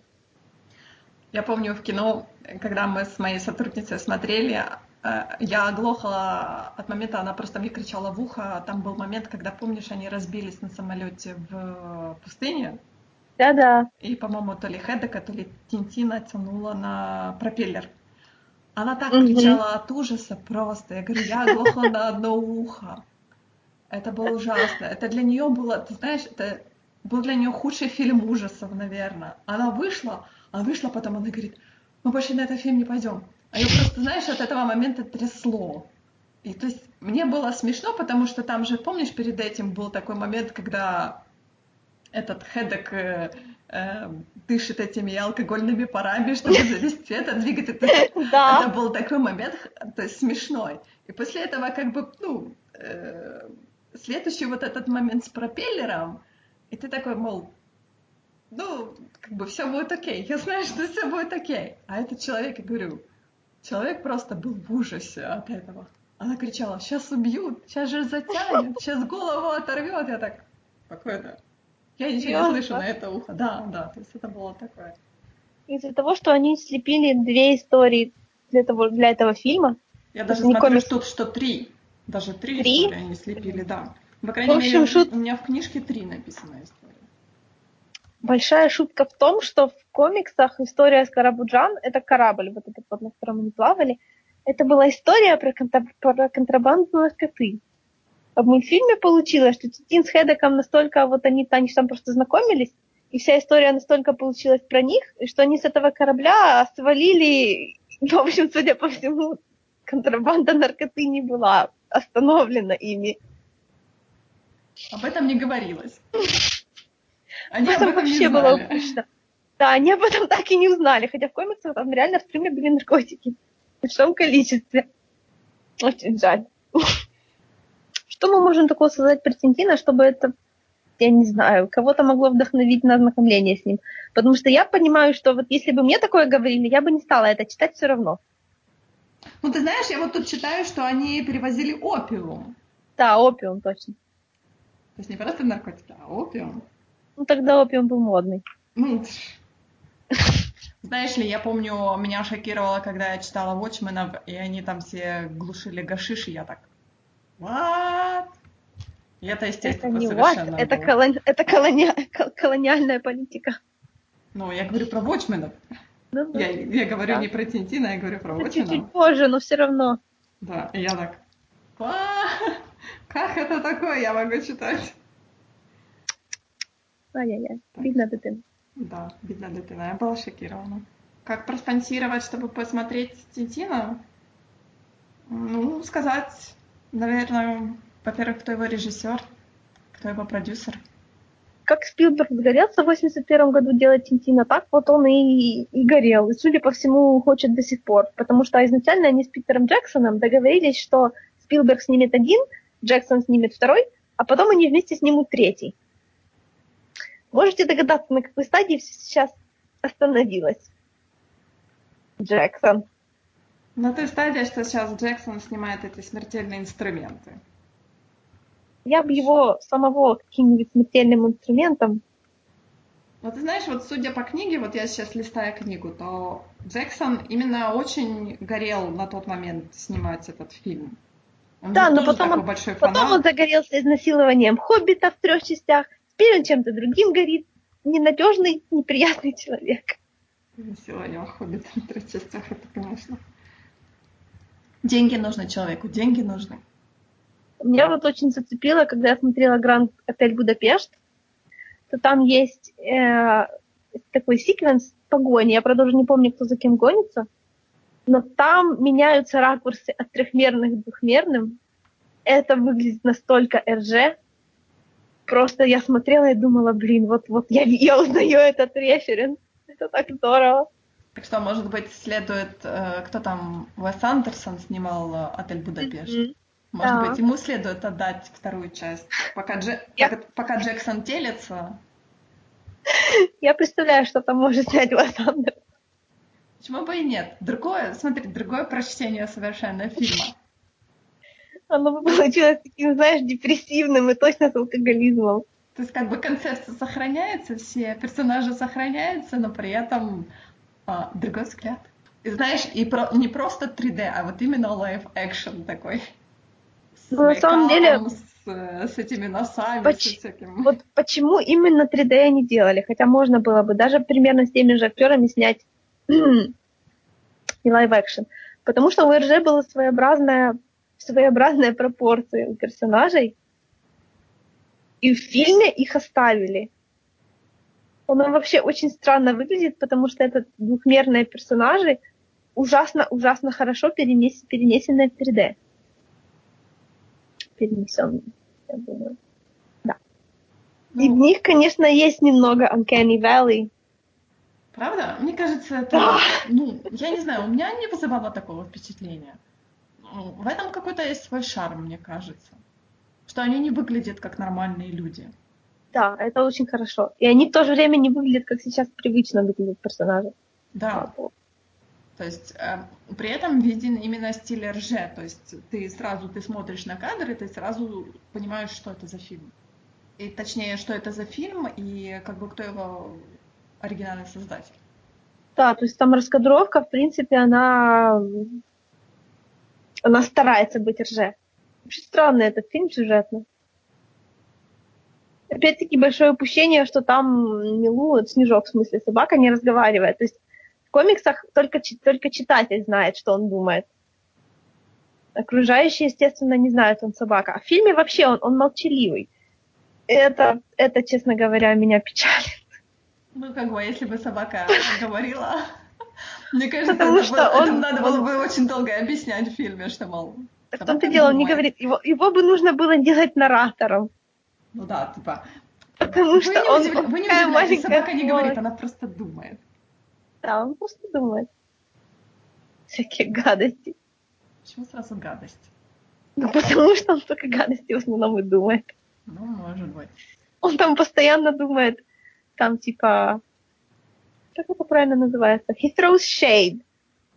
На всех на Тинтина, на Хедека, на всех других персонажей. То есть у него он самый классный, а все остальные тут как бы на подтанцовке. И он знает, как надо. И когда кто-то поступает не как надо, он комментирует. Он прекрасен. В комиксах есть момент, как на него надели шубу. Ему очень понравилось. Он там выглядит как такая, я не знаю, маленькая комнатная собачка с задратым носом. В общем, Держа над тоже издевался немножко. А еще из-за того, что в фильме Снежок его сделали аутентично, как выглядят собаки этой породы, у него нет бровей. И у него вообще морда ничего не выражает, понимаешь? В комиксах у него такие жутко живые черные брови. А в фильме он, ну, собачка и собачка. Хотя. Мне кажется, опять же, это тот момент, как ты говоришь, Анкани Вали. Если бы собаку сделали такую слишком, мне кажется, это было бы такое, знаешь... Ну, просто тогда, ну, просто тогда не нужно было делать его прямо вот фокстерьером, таким, как он должен выглядеть, если он фокстерьер. Я не помню, кто он. Ну, в общем, нужно было сделать его больше просто похожим не на породу, а именно на то, как он был нарисован. Потому что у собак бывают брови. Просто не такие, как у него в комиксах были, а собачьи но не бывают, и они выражают. Как ты думаешь, что было бы, э, то есть, может быть, заминка именно в том, что они не так много денег принесли именно этим фильмам? Ну, скорее всего, да. И поэтому Джексон, может быть, э, сейчас именно на все проекты бросается. То есть, опять же, это Хоббит был. Деньги зарабатывает на Тинтина. Ну, вполне возможно. Ну, ты же понимаешь, это довольно-таки, ну, коштовный проект, я бы сказала. Это один большой спецэффект. Энди Серкис сейчас очень занятый человек. Или ты бы хотела посмотреть на live action? Именно на live live action? Не, я бы хотела. Я, во-первых, live action есть. Есть старые фильмы про Тинтина, по-моему, даже не один. Я их смотрела. Они, конечно, старые, но, не знаю, смотрибельные. Актер Тинтин вообще очень похож. Это так себе, по-моему. Но Тинтин самое главное, да. Правда, ему там лет, не знаю, 14, судя по всему. Ну, почти по канону, разве нет? Не, Нет, понимаешь, вот я не могу себе представить, как 14-летний человек будет ездить по миру и стрелять из пистолетов фашистов. Вот серьезно. Мой мозг ему автоматически добавляет лет так конкретно. Ну как конкретно? Ну 20, может быть.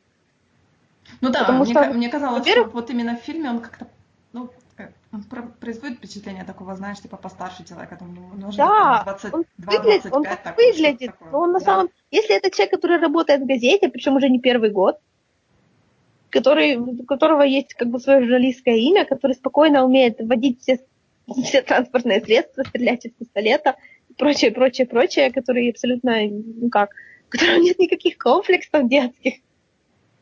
То есть он производит впечатление человека состоявшегося просто. Он как, как My Little Pony. Они-то вот, тоже типа детские, но по факту они там все взрослые. Вот нашла с чем сравнить, ну честно. Нет, ну правда. Вообще странно, это вообще-то очень странный феномен, реально, потому что когда берут какую-то историю и пытаются рассказывать ее не для детей, а то есть без всяких подростковых клише, таких вот типично подростковых, которые всех бесят, то получается, то есть, с одной стороны, они пытаются не то чтобы стать младше, ну, то есть, когда убрать вот этот вот кусок всякой фигни, которая волнует подростков, то получится или наоборот младше, или наоборот гораздо старше. То есть, чтобы написать такую янгадалтовскую историю, которая не будет подростковой чуши, то это значит нужно брать, когда людям или по 11-12 лет, или когда уже 20. Поэтому часто, когда пытаются сделать для подростков, но без всякой... Боже, который раз я тоже повторяю. Вот так, вот так мы плавно вспомнили Runaways. Ну, мне этот жанр очень нравится, да. Да, в Runaways все цветет и пахнет. Хотя ну, ну, ну, должно так делать. У меня ни к этому претензий. Что у него еще есть? Говорят, у него есть игра. Но я в нее не играл. Игра? Да. Тинтин? Угу. Хм. Никогда не встречала. Хотя ты знаешь, что может быть. Это как раз идеальное, мне кажется, для RPG. Ой, не для RPG, для... Point and click. Да, point and click. Я почему-то сказала RPG. Мне кажется, идеальное подспорье для таких игр. Я успела представить себе Тинтином типа Ведьмака. Почему бы и нет? Ну, мне кажется, он больше типа на Monkey Island будет похож. Да-да-да-да-да. Но почему бы нет, как Ведьмак? Может быть, даже не как Ведьмак, а что у нас ну, в последнее да, время было детективное. А, ну Ведьмак же был с элементами такого расследования. Да, я поиграла. Тинтин так отстреливается от кого-то там. Ну да. И Снежок, который кусает всех за попу. Это типа такой, знаешь, Fallout, мне кажется, больше. Я сразу вспомнила, у кого есть собака, и мне сразу в голову стрелянул Fallout 4. Я так, да, это оно. Ну, это типа... мне кажется, что может, может быть и мод на Fallout. С Тинтином? Ну да. Я помню, где-то, да, были моды на э, тинтиновские моды на каких-то играх. Это, ну, это еще на старых играх. Или такой, знаешь, типа экшен, э, не экшен, а как он называется, линейный экшен, когда знаешь, помнишь старые пиксельные игры, когда типа а-ля Марио? Как же они называются? Платформеры? Да, платформеры такие. Но платформеры, это, мне кажется, для Тинтина слишком тяжело. То есть он не, не до такой, не до такой степени экшен-герой.